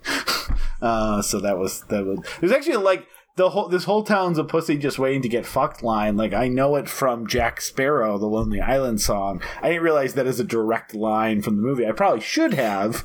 I just like I didn't didn't realize. Yeah, there's Biggie songs. There's like a million. There's a million. There's a million rap songs that have um, that line in it, and now it's like it's like part of it's the cool cachet of this movie, right? Is that like hip hop guys associated themselves with it? Um, but like that's that's Tony that's Tony's deal. But, like Tony is like full of shit, but he's Yeah. stubborn about it, and people see in him. He thinks that he's being welcomed into these these two different crime worlds. First Lopez, and later Sosa. Um, he thinks he's being welcomed into these crime worlds like with open arms, like you're one of the made men now. Instead, they see him as so uh, Lopez calls him a peasant, um, and they see him as like a convenient animal that they can manipulate. Yeah, they they say that specific Robert Loggia is like, well, what are we gonna do with this guy? And uh, someone's like, well, we can we can use him. He's very aggressive and passionate. Like, let's use him. Yeah, and and like um, that he comes to blows with everybody because he thinks he's you know he's higher than his station or whatever. And one of the only real nuanced things that I want to touch on as we we go on about this movie is that it's an immigrant story, right? And it's an immigrant story about how um, it's not like Scarface or a lot of the Italian American stories of uh, gangster stories where it's like essentially I think it's a lot like Scarface, respectfully. well, the, the Goodfellas, uh, it's maybe it's Godfather. it's not like the Italian stories I think of of, of the, the the era where we, where like the Italian Americans had this very specific history where cops basically like were just just corrupt and didn't treat them uh, well, and they kind of had to form their own protections, and that turned into organized crime. And like there was a practical reason for these crime organizations. This movie's a little different. It's it's specifically about exploitation of, of drug addicts, right, and partiers. Um, and like the but the thing that this movie touches on with immigrants is how like the exploitation of the immigrant like tony comes in and he expects himself to be a full american at full american status and his options are busting his ass uh, at these very exploitative low paying jobs um, where like you know that's the job his mom works where she's in her Yeah. 60s and is like her hands are like you know falling apart from working this like factory job. Or on the flip side he pretends that he's like a made person. He's like i'm not just an american. I'm i'm the i'm a king in america. I own miami. And he just keeps saying it and then convincing himself saying and convincing himself. And it's this this unfortunate story of like somebody who like um because he his options are so minimal he has to like will this godlyhood into his own existence. And then the universe is like actually no. You were supposed to be exactly where we wanted you to be. And it's like in a sense the mo- i wish the movie really dwelled on this more because i think it's like an interesting elaboration of like how americans use this like s- this carrot of the american dream. Um, but like that american dream is locked out from a lot of immigrants and people of color. And like tony's like no i'm not locked out from anything. The entire world is fucking open to me. The world is mine. I wish the movie like spent a little bit more time on those sort of like the fact that he has like basically two two pathways because like economic within this the straight and narrow you know white people's world he has very little legitimate options Yeah, I, I I think that's right. I think like the themes that this movie touches on about capitalism and like the immigrant story, well, um, and all those sort of you know that are that are similar to other like Italian gangster movies. Like, I mean, that's that is what Goodfellas is about, Yep. right? Like, it is about how like in the fifties Italians were not treated as white people, and that the the culture wasn't there to protect them, and they were not allowed to you know acquire the wealth that they were promised through the American dream. So they created their own culture. Like that could be what Scarface is about. It's barely about that. Like it has it has, you know, a little bit of and I think part of that is that like it just doesn't have and we talked about this, like Tony Montana throughout the entire movie shows us what an unrelatable character is. Like you don't want him to succeed. Instead, it's kind of the story about someone who essentially like what what I kind of see it as like and I, I like as anyone who works in corporate America knows what this is. There's the person who is bad at his job, but is flashy and yells enough that they keep getting promoted at a company. And then at some point they get to the point where they're the head of the company or close to the head of a company. And then at some point you just he just runs out of people to blame or throw under the bus or to, you know, get rid of because they're sick of dealing with their bullshit or whatever else like that. And then at some point he's like telling the owner or the board of directors, fuck all of you. I know how to run your company better. And they're just like, yeah, never mind.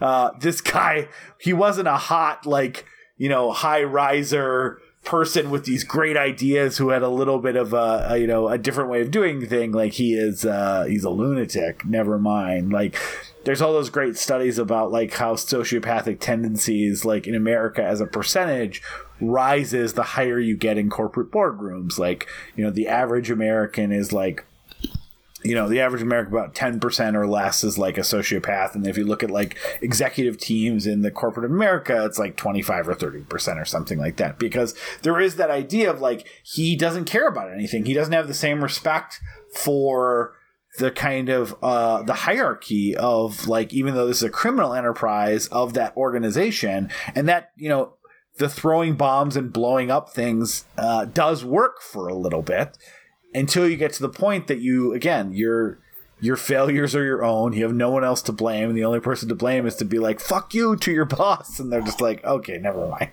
You're not a wonderkind you're a lunatic. Yeah, yeah, yeah, yeah. It's um, it is, it is. and that's kind of what it's about. Like fundamentally it, it like it's it i would have liked it to be a little bit more about what you said like what goodfellas is about but maybe for cuban americans. It's just it's really not about that. Yeah, yeah. I mean, I, it's it's an allegorical movie, right? Like Oliver Stone doesn't really like write like um realistic depictions of people, right? He he writes these like politi- these like political um like rant pieces, right? About like he tries to capture like characters are symbols more than they're um actual characters, right? And like yeah Tony is this um, this guy that grew up um, grew up poor. He grew up in with some sort of complicated relationship with communism. I don't. I doubt he was a. I, I bet you he tried to be a good communist back in Cuba, and then it, it backfired on him. And then he was like, "Well, I'm in oh, prison. Oh, yeah. I'm going to be the best fucking killer in prison." And then while in prison, he was like, I hate communists because communists kicked me out of Cuba. And then he just like decided that was his moral to move forward. And like capitalism is He the, decides, and the, the opposite of a communist is a capitalist. So he says, "Line again. I'll do this in my in my normal Scarface accent I've been doing all episode. I kill a communist for fun, but for a green card, I'm gonna carve him up real nice." you want a little Costanza there. I'm sorry. I, uh, even though I am a, a white person, trying to really focus on doing a white person's voice is, is somewhat challenging. It's, you know, I, I, I think I method acted it most days of my life, but I'm, you know, I'm on the spot. Yeah. I didn't have a lot of practice. Yeah, yeah, yeah, yeah. It's like sometimes um, performing as you is the hardest performance of all. Yeah. Um, but yeah, I, I, uh, I think that there's there's there's more there that could probably raise this movie into like great status for me because like Yeah. the excess of the movie the the sense of like forward propulsion. Like this is a two hour and fifty minute movie, and I started it, and I did the thing that I've done with other movies, where I'm like, I'm gonna watch like two hours and go to bed, and then at I, I thought the same thing. I ended up like, well, I want to see where this goes. yeah, and in about an hour forty five, the movie. F- f- there's kind of two halves to the movie, right?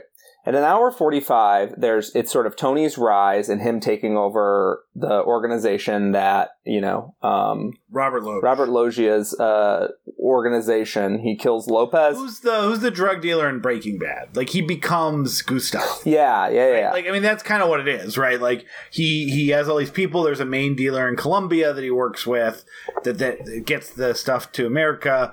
Robert Loggia is the head of that. Over the course of that first hour and 45 minutes, he rises to be the main person in Miami controlling the drug trade and working with his contacts in Colombia and literally replaces Robert Loggia in every way, including uh, marrying his wife. Yeah, yeah, and they're the and he he, he takes this guy that was maybe going to do. So there's a scene. Let's talk. Let's talk a little bit as as we go. There's a scene where Tony goes down to. He's still working for Lopez. He's still working for Robert Loggia, and he's there with F. Murray Abraham. And F. Murray Abraham is trying to set up the deal that Lopez agreed Great, to. the great scene. One time purchase of a certain amount of keys of coke, right? Um, uh, d- basically, like, uh, Tony Montana has no respect for F. Murray Omar, F. Murray Abraham's character.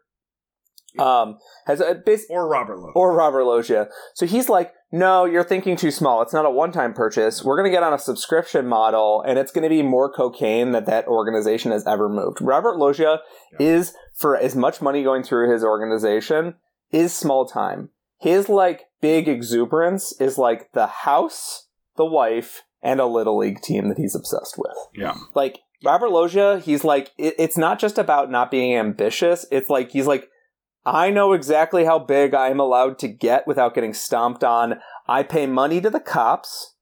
Um Yep. I fund some, you know, like neighborhood projects, like this little league team and I do that.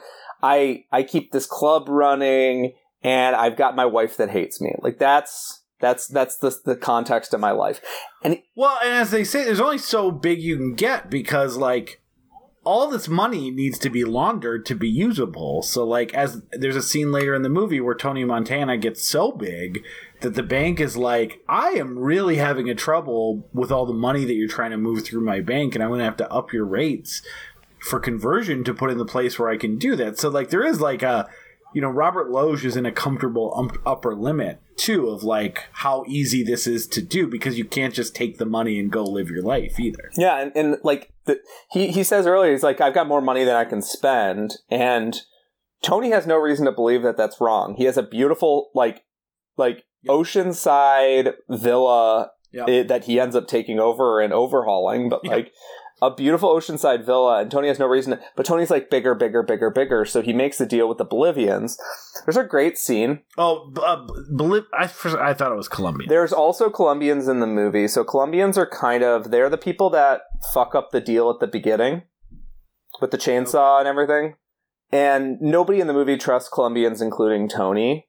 Um so they're all like let's find a way around the Colombians and that's where the Bolivians come in.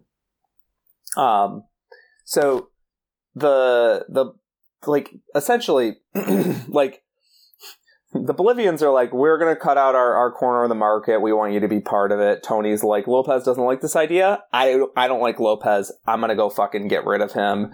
And then uh, Lopez it makes the first move, tries to assassinate Tony during what is the most baffling performance I've ever seen in any movie ever. So there's Richard Belzer doing the hackiest comedy ever committed to film.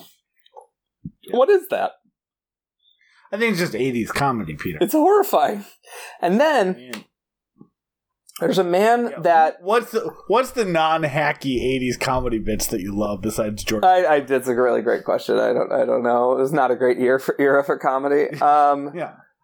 and then okay.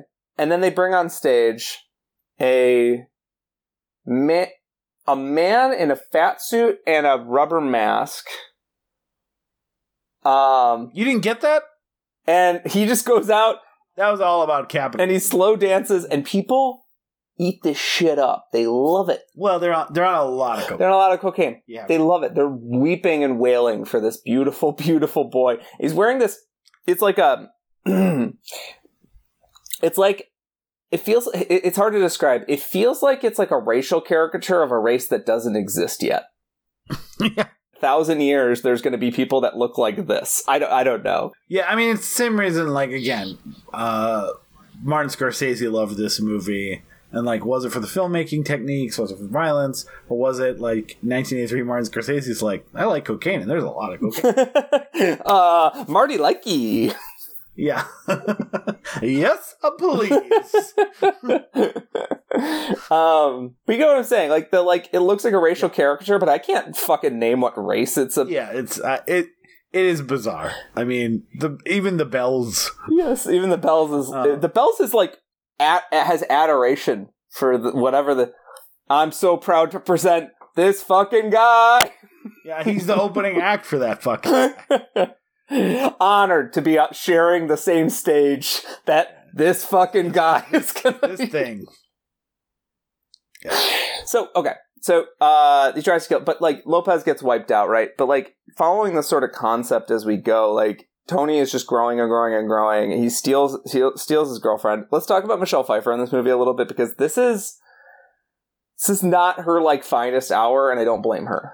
Yeah, let's let. Well, I mean, uh, let's talk about the Wikipedia shade that introduces her in the casting session section, which is one of the funniest Wikipedia things. I sent it to you. I was laughing so hard. So it talks about casting. Pfeiffer was an unknown actress at the time, known primarily for her role in Grease. Yeah, not nice. Which is a very funny sentence. Unknown. Primarily known for a movie no one saw. Thus, she was unknown. Yeah, she's, I mean, Michelle Pfeiffer is one of my favorite uh, actors. She's period. great. Love her. Uh, she's so great in everything. Um, she is not given much to do besides uh, be besides look like Debbie Harry. She is. She is. Dan- Like, could you look like Debbie Harry in all the uh, the scenes? Great. Yeah, and she's dangerously thin in this movie. She apparently like lost a lot of weight for the role, so she could sort of occupy this like. 80s icon of beauty, which is um, it means emaciated. Like she lost a lot of weight. Yeah. Um, Yeah. And you you can't help but like Michelle Pfeiffer, like she can't help but look like one of the most beautiful people on the planet. Like you can't dress her down. Um, even when she's like, it's funny late in the movie, she's supposed to look like haggard or something, and you're like, Yeah. she just looks more relatable, I guess, with the bags under her eyes. She still looks like like uh, they made a, a supermodel in a lab, Yeah. and that supermodel had a long night. I don't like you can't mm-hmm. like they can't make her look haggard. No amount of stage makeup will make her That look haggard. The platonic ideal of the human species is a few hours short of a good night's Yeah, exactly. And like it's it's just amazing. But she doesn't have much to do. She does not transcend the, the script. She doesn't really have space to do it, and she's too early in her career to like be like, this is a tiny role, but I'm gonna make a meal out of it. She doesn't. There's one really charming scene where sorry, really charming half scene. So there's a scene where Tony Montana just throws himself at her before, while she's still Lopez's uh, partner, and um, she is like, "Get off of me!" Um, and then he takes her hat, and then she actually like, cra- like breaks and like laughs at him. And like they're having a nice moment. This is apparently an ad libbed scene. I think Al Pacino thought he flubbed the take, so he was just gonna he was just goofing around, and they ended up using it. This is truly the only time she smiles in the entire movie is during an outtake. Yeah, yeah, yeah. It's. Uh, I think Mary Elizabeth uh, Mastrantonio quits herself a little bit better. She has. Mo- she has more to do. They give her, you know, the ending scene and like the death of her husband is a little bit is a little bit more like some meat on the bone besides just look angry and depressed. Um so i mean yeah i she's not she's not given that much to do. Let, let's talk a little bit about his sister. So his sister is um played by mary elizabeth mastrantonio she um go on to sh- uh, star in stuff like robin hood prince of thieves um, but not star in 12 Monkeys. You're getting her confused with Madeleine Stowe, who does, yes, look a lot like Mary Elizabeth Mastrantonio. Um, so uh, she she ends She up does. kind of there's this whole runner through that first two thirds of the movie where she uh, kind of falls for they mutually falls for his uh, his right hand man Manny uh, Manny Manolo. uh, and uh, and and uh, Al Pacino being like the worst person in every capacity that you've ever met and you don't interact with is like not just doing the defensive brother shit is like aggressively derailing like public things and being like fuck wait hold on I might have got a little bit too uh fuck you get away from her young man or Hmm. whatever um You young tough, stay away from my sister. yeah. Yeah, I don't like this one bit. So he uh, yeah, so he um he's very aggressive and then that kind of uh the crescendo there is that at one point he hasn't seen his sister or, or Manny in a long time, and they're like, "Oh, they're hiding out here." And he goes there, opens the door, sees his sister there. This is like the very end of his downfall. We'll talk about some stuff that leads up to this too. But he shoots Manny, and then she's like, "We just got married." Like yesterday it was going to be surprise what the fuck is wrong with you. And then he kind of goes back to his house and then she kind of comes out and be like is it because you're in love with me? Like what uh, what else could provoke such a violent reaction? Fine go ahead and fuck me. I really like, if that's really what you want. Really quickly so there's like two halves of this movie right? There's like tony as like you know you can kind of relate to him and rise and fall. Yeah and like there's an hour and 45 minutes like where you're like you're, you're like okay this kind of makes sense like i can see i don't think you can relate to him but, but like you know he gets fucked over you know like i i kind of get it whatever. Um i and then in the second half of the movie he's just like a rabid animal right? Like he's just doing as much cocaine like his heart would have exploded like two weeks in and people would be like we gotta find a new boss. Yeah. There was blood everywhere. um, but what part of Manny and Gina's plan were, included uh, surprising the cokehead who has murdered everybody that he knows? and who violently accosts both of you if you make eye contact Yeah, like what? What? Uh, what? What was your What was your plan there? Was your you're like you know what we should do? Startle the cokehead. Hey, you know my cokehead brother with all the guns? Yeah, him. Let's surprise him with something that he has been very clear he hates. Not a fan. Not a fan. Yeah. Um, yeah. So the other part that kind of leads to his downfall is that he uh, there's a um, there's a person who is appearing on like 60 Minutes and other television shows who is basically calling out the Bolivians and the whole drug trade. And he's going in the country of Bolivia saying like this, he's like putting up pictures of people and like, this is the guy that is doing the drug trading. And here's the, the thing. And, and so his boss is like, um, who's uh, Alejandro, uh, is like, hey, you got to kill this guy, and I'm gonna I'm gonna give you my assassin, who is played by um, uh, he's he's from uh, Breaking Bad. He's the he's the uncle. Yeah, yeah, yeah. yeah. He he, um he plays uh not Hector Salamanca. Is he like Don He Salamanca? plays one of. One of the Salamancas. Um, but yeah, it's amazing to see him like this. Is it is it he plays Shadow? Yeah, yeah, yeah. Yeah. So it was like his killer. He's like, um, so he he's like, I'm gonna bring him with you, and you guys are gonna plant this bomb, and you're gonna kill this guy who is talking, uh, talking about us. And in a very unconvincing scene, in my opinion, they plant a bomb. They're driving. I mean, it's, it's convincing in the fact that like Tony Montana doesn't like being told what to do, and of course he would shoot Shadow in the face, who's like the most trusted guy that uh, from Alejandro Alejandro's group. Um, but like he gives this big like I think you're supposed to think that Tony is a good guy in this scene, and yes, you shouldn't blow up people wh- whether their wife or children are present, but like.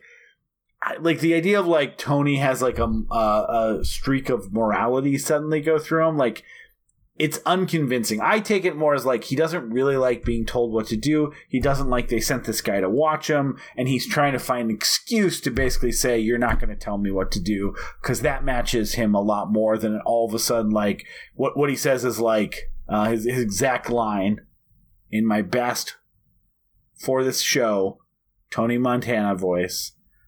What do you think I am? Do you think I'd kill two kids and a woman? Fuck that. I don't need that shit in my life. and then he shoots Shadow in the face. Yeah, which I think is one of the gorier kills in the not very short sighted. Yeah, uh, it was one of the, and then he just goes home, and then Sosa's like, "I didn't like that you did that. That wasn't very good." Okay, Not great. Also, they found the bomb. Now there's security. And of course, uh, Tony reacts in his normal, calm way where he's like, Oh, yeah? I'm gonna fucking kill you then.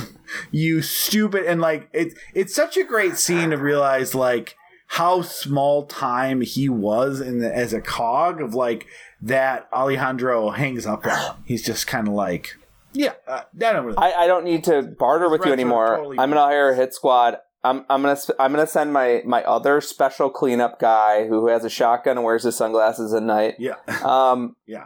I'm gonna send my other special cleanup guy to come after you. I don't really care. Um, the Your threats are you're gonna come down here and kill me. No, you're Yes. not. Like you're done. and No, thank you. and like okay so the the tony refusing to to do this act is is interesting because like there's a subplot that tony wants kids like having like a family dynasty the beautiful uh white blonde magazine cover wife and their beautiful their beautiful children like is the american dream for him right like I, this is the american dream i've seen in magazines right the fact that michelle pfeiffer is a white woman and like in Miami and like a like cocaine thin blonde like I think that's all of those aesthetics are very important. I think unfortunately like they don't give her much more than to be like an iconographic kind of image, which sucks. Um Yeah. and like the he wants all that. He can't have kids. So there's like okay so that kind of feeds into the decision right? Like because he's like i want to have i want to have kids. What you're saying feeds into the decision i think more strongly in my brain where i'm like he just doesn't like getting barked around. And then Yeah. all of that together with the fact that like he has gone down like a moral spiral for so long that he's like i have to have something that i draw the line at right like I, I can't be a complete animal. I have to have something I draw the line at. And they think that I'm just an animal that they can exploit. They can just tell me what to do and I go do it. Is like, it all kind of feeds Fuck into, that, as he uh, it, it all kind of feeds into it, but he's so far gone at this point that like he's so down the, the cocaine hole that there's like no way to really tell what his actual motivation is, but there's a lot of like motivating factors for this moment. But like I don't think any of them are like canonical because the movie's not edited that way. Yeah, which I mean, it leads to kind of the final scene, which is really like the the the like I told you, like man, that was not what I ex- expected. I expected it to be a defiant last man going down um, Wild Bunch style, and instead it's like a just kind of sad and pathetic. Like he definitely takes out a few guys because he has a big gun, um, but it's it's like his even if you hadn't didn't know where it was headed, his fate is sealed. It is funny that there's it is a good shootout. It is kind of like a very visceral scene. De Palma knows how to direct those kind of things. It is funny that when he's dead, ironically, right above the "World Is Yours" statue in the fountain, the movie just ends. Mm-hmm. There's not anyone going, "We got him." There's not like his. The world is not his anymore. Movie over. And I really, I really like the way that uh, you know post the shootout and a lot of the different iconic uh, moments that happen in there. It is just like there's nothing, nothing else to say here. Like there's any other movie would have had like a mom, the mom grieving at the funeral, or like someone calling the bad guy, some sort of like epilogue. And this movie's like, yep, clear, like in in a great like visual moment is just saying here was the theme. This person thought the world was his. He stepped on, killed, and did everything he could, and he ended up literally in a in a pool of his own blood right underneath that like uh um uh mantra he was aspiring to reach. Yeah, yeah, exactly. Um, It's a it's it's a great ending. I gotta say, like for a movie that I I have some mixed feelings about. I think the ending really like smooths over a lot of my issues with the movie because like eh, there's there's a moment when Al Pacino turning into a you just think he can't climb any higher. He can't climb any higher with this this performance, and then two things happen. One, he goes way way down. He goes really really quiet after uh, Marie after uh, uh, Gina dies, Gina. and uh, and uh, I can't keep doing the mixing the actor name and the character name thing. I gotta just go one direction. Uh, after Gina dies, um. She uh, he goes really quiet. and He's whispering and he says Manolo, like he says like Manny's name, and and like Yeah. he he's like feeling some sense of regret, and then he's like, "All right, well, if I'm fucking killing myself," okay. and then he just say hello to my little zooms friend. back up to say hello to my little friend. Yeah. You want to play rough? I, I, I- I'll play rough. Okay. You want to get rough? Sure. Well, You want to get nuts? say hello to my little Get friend. nuts. Um, and then, um, of course, because Al Pacino is such like an intense actor, he's shooting blanks out of this um, this M16, right? Uh, M16 with like an M203 grenade launcher underneath, uh, and he's shooting blanks out of the rifle. He's just spraying everywhere, and uh, apparently Al Pacino burned his hand pretty bad. He burned himself pretty bad on the barrel because it's a an actual the ga- the gas is still coming out of the gun. bar- like the gun, right? Like Yeah. um Hot gun. Yeah, like and uh, he burned himself and they had to like kind of shoot for a few days while he was healing like around him and that's why there's so much footage of all of them crawling around the and invading the, the compound the compound invasion is so good dude it's so creepy it's so just like a slow motion disaster happening like they're running so fast but like the place is so big that it still like takes like minutes to happen It also is like, oh, this is where video games came. from. yes like the like it it it it's hard to it's it's so it's not surprising that like a Grand Theft Auto would come back around for it, but even like the idea of like the wave of uh henchmen coming as you get like more ammo and bigger guns and like I'm gonna use my grenade here like it, it it's hard not to be like oh this is this is video Yeah. games thank you Scarface for video games Yeah, and it's not that you know the other people don't have uh, submachine guns and shotguns and stuff. It's that he has. but he's the main character he's the main character. He's in his pinstripe suit, and he has a gun that's bigger than the other guns, which means that he shoots better than the other guys. And then because of cocaine, his, his plus he's been leveled yeah, up. his, he leveled up via cocaine.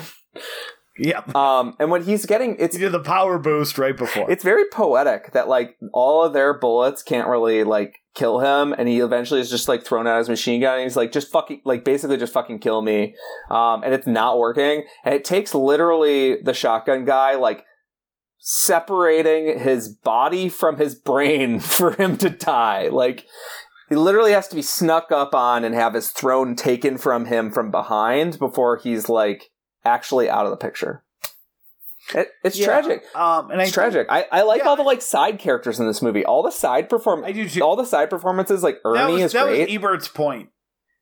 Ebert's point of this movie and why he liked it so much is that it was different than so many of the other movies that he'd seen about like gangsters or mob or mafia ties, and that like it's not a movie about crime cliches. It is a movie about actual like characters who are criminals, and like I do see that. Like there is a um you know to kind of get to my my final thoughts like i I- think this movie falls short and i think the expectations of this movie it's a three hour crime movie directed by brian de palma starring al pacino.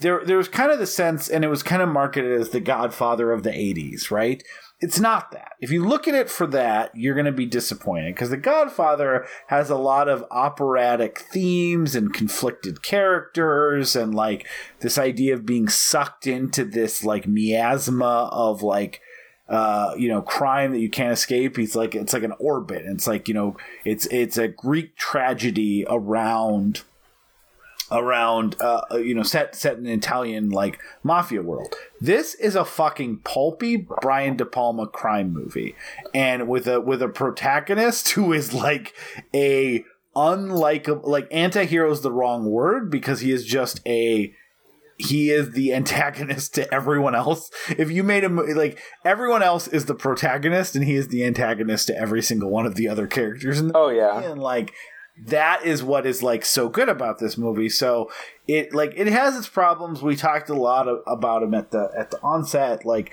i don't think this is a five star masterpiece. It is a fucking really good movie though. Like that i enjoyed quite a bit. Looked through a lens of um this movie differing from my expectations quite a bit. And again it's not going to live up to what i think it was whether it was trying to be or whether it was marketed as or what its reputation is is kind of different things.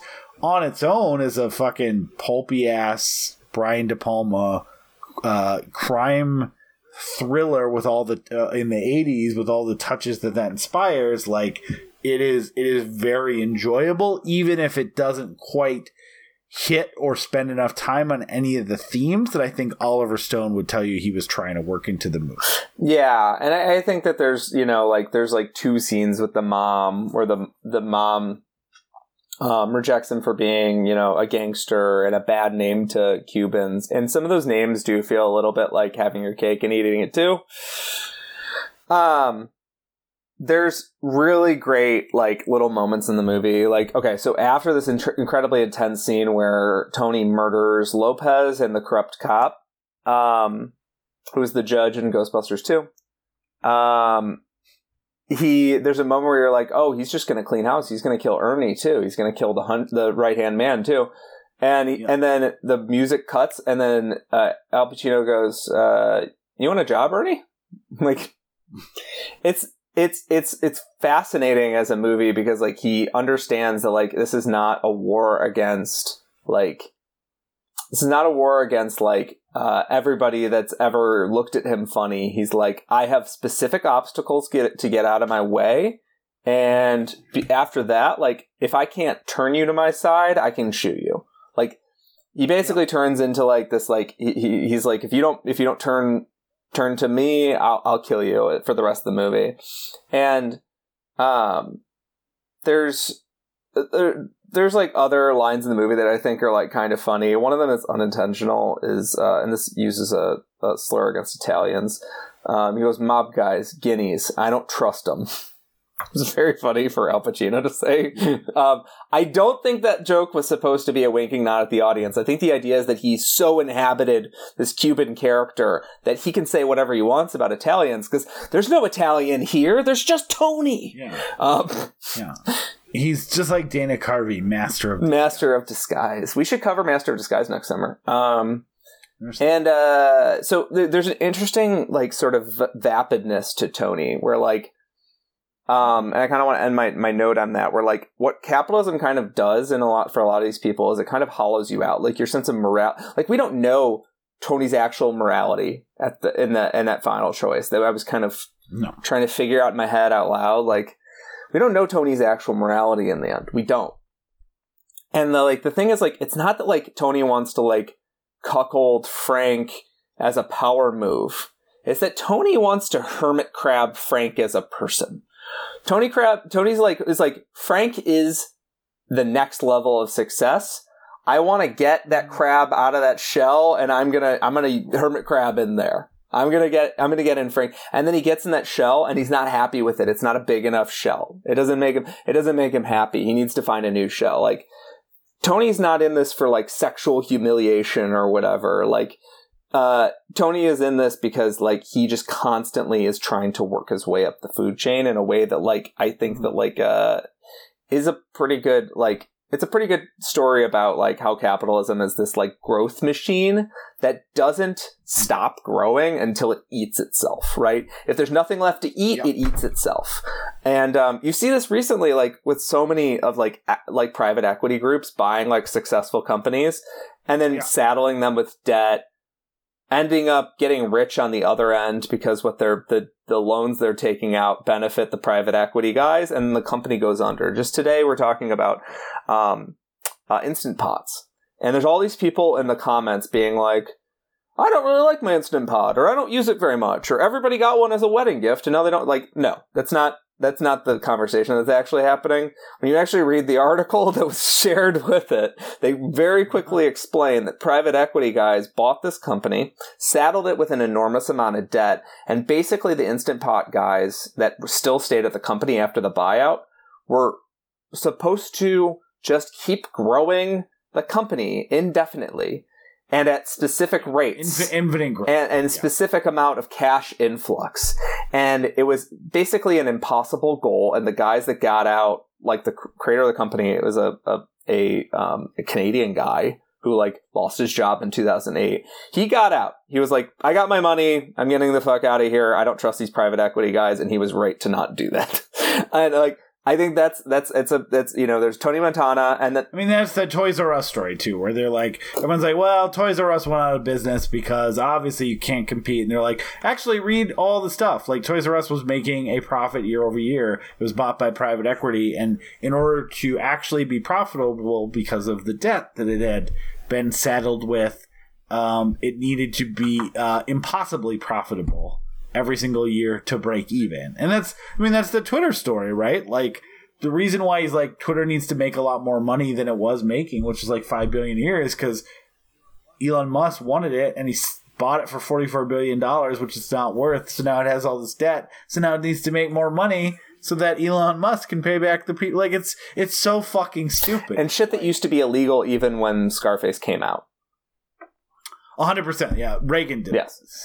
So you can think. And the point is that there's like there's like a, a a legal version of capitalism that Tony Montana engages in, and you know the only cop in the entire movie really is other than the cops that arrest him. The only real cop in the movie is a corrupt cop who's like, everything's fine, just like give me my cut and give me my small gifts, and we're gonna be happy.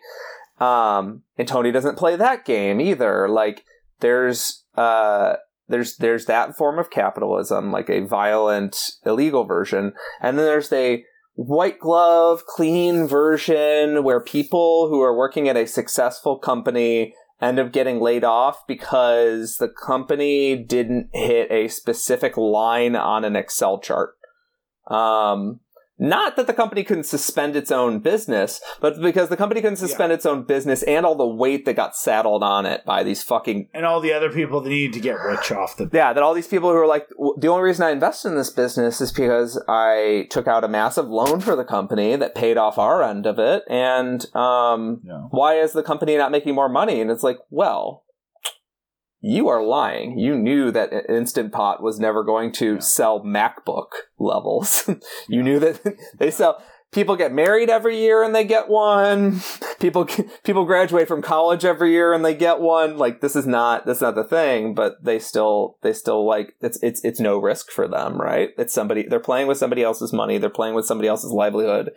And like Tony's fatal flaw is that he worked in the illegal version, the black market version, the muddy glove version of capitalism, as opposed to the white glove, keep your hands clean, make sure you hit a specific line in the Excel chart. Yep. Yeah. Uh, yeah, I think uh, it's a perfect way to end it. It it it does seem more like it's about corporate America than than it is about like the some other things, but yeah. Uh, but I don't have anything else, Peter. We got two more of these bad boys. Next week we're doing not the Clockwork Orange, but just a Clockwork Orange, like a single. It's humble. Clock- It's on the main Yeah. one. I don't know. I don't know what the main one is, but we're doing a Clockwork. Yeah, we're. It's just nice Hopefully- that they set their boundaries where they're supposed to be.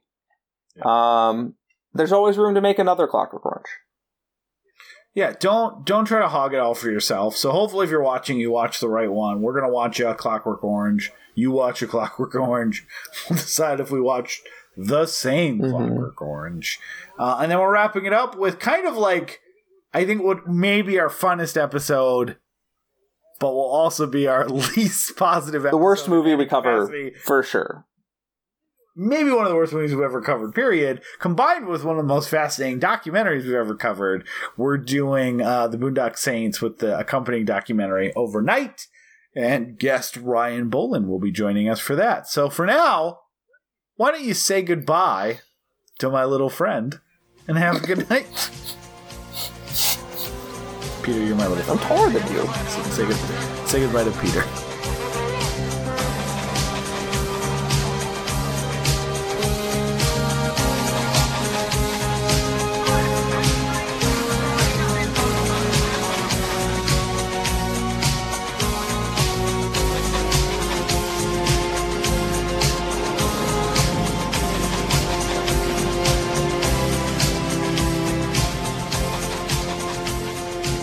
You so much for listening to We Love to Watch.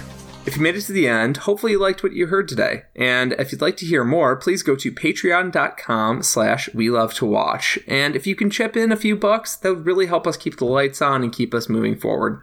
Uh, it wasn't an implicit threat by Peter. He just didn't know how to say it. But either way, we'll continue to make more. But it would be helpful uh, as we explain to our loved ones where all our money is going, which is all on server space. Uh, if you can't, uh, if you don't have a few bucks to chip in, we totally understand. And you want to support the show, we truly, absolutely would appreciate a uh, review on iTunes. I know every podcast says it, and it's because it really does help. And so every podcast wants that help. So please go leave us a positive review so that when people find this show organically, they hopefully want to tune in and listen. And thanks again for all of your listenership and support and time throughout the years. Uh, we really do appreciate you. Uh, with kisses and smooches, Peter and Aaron.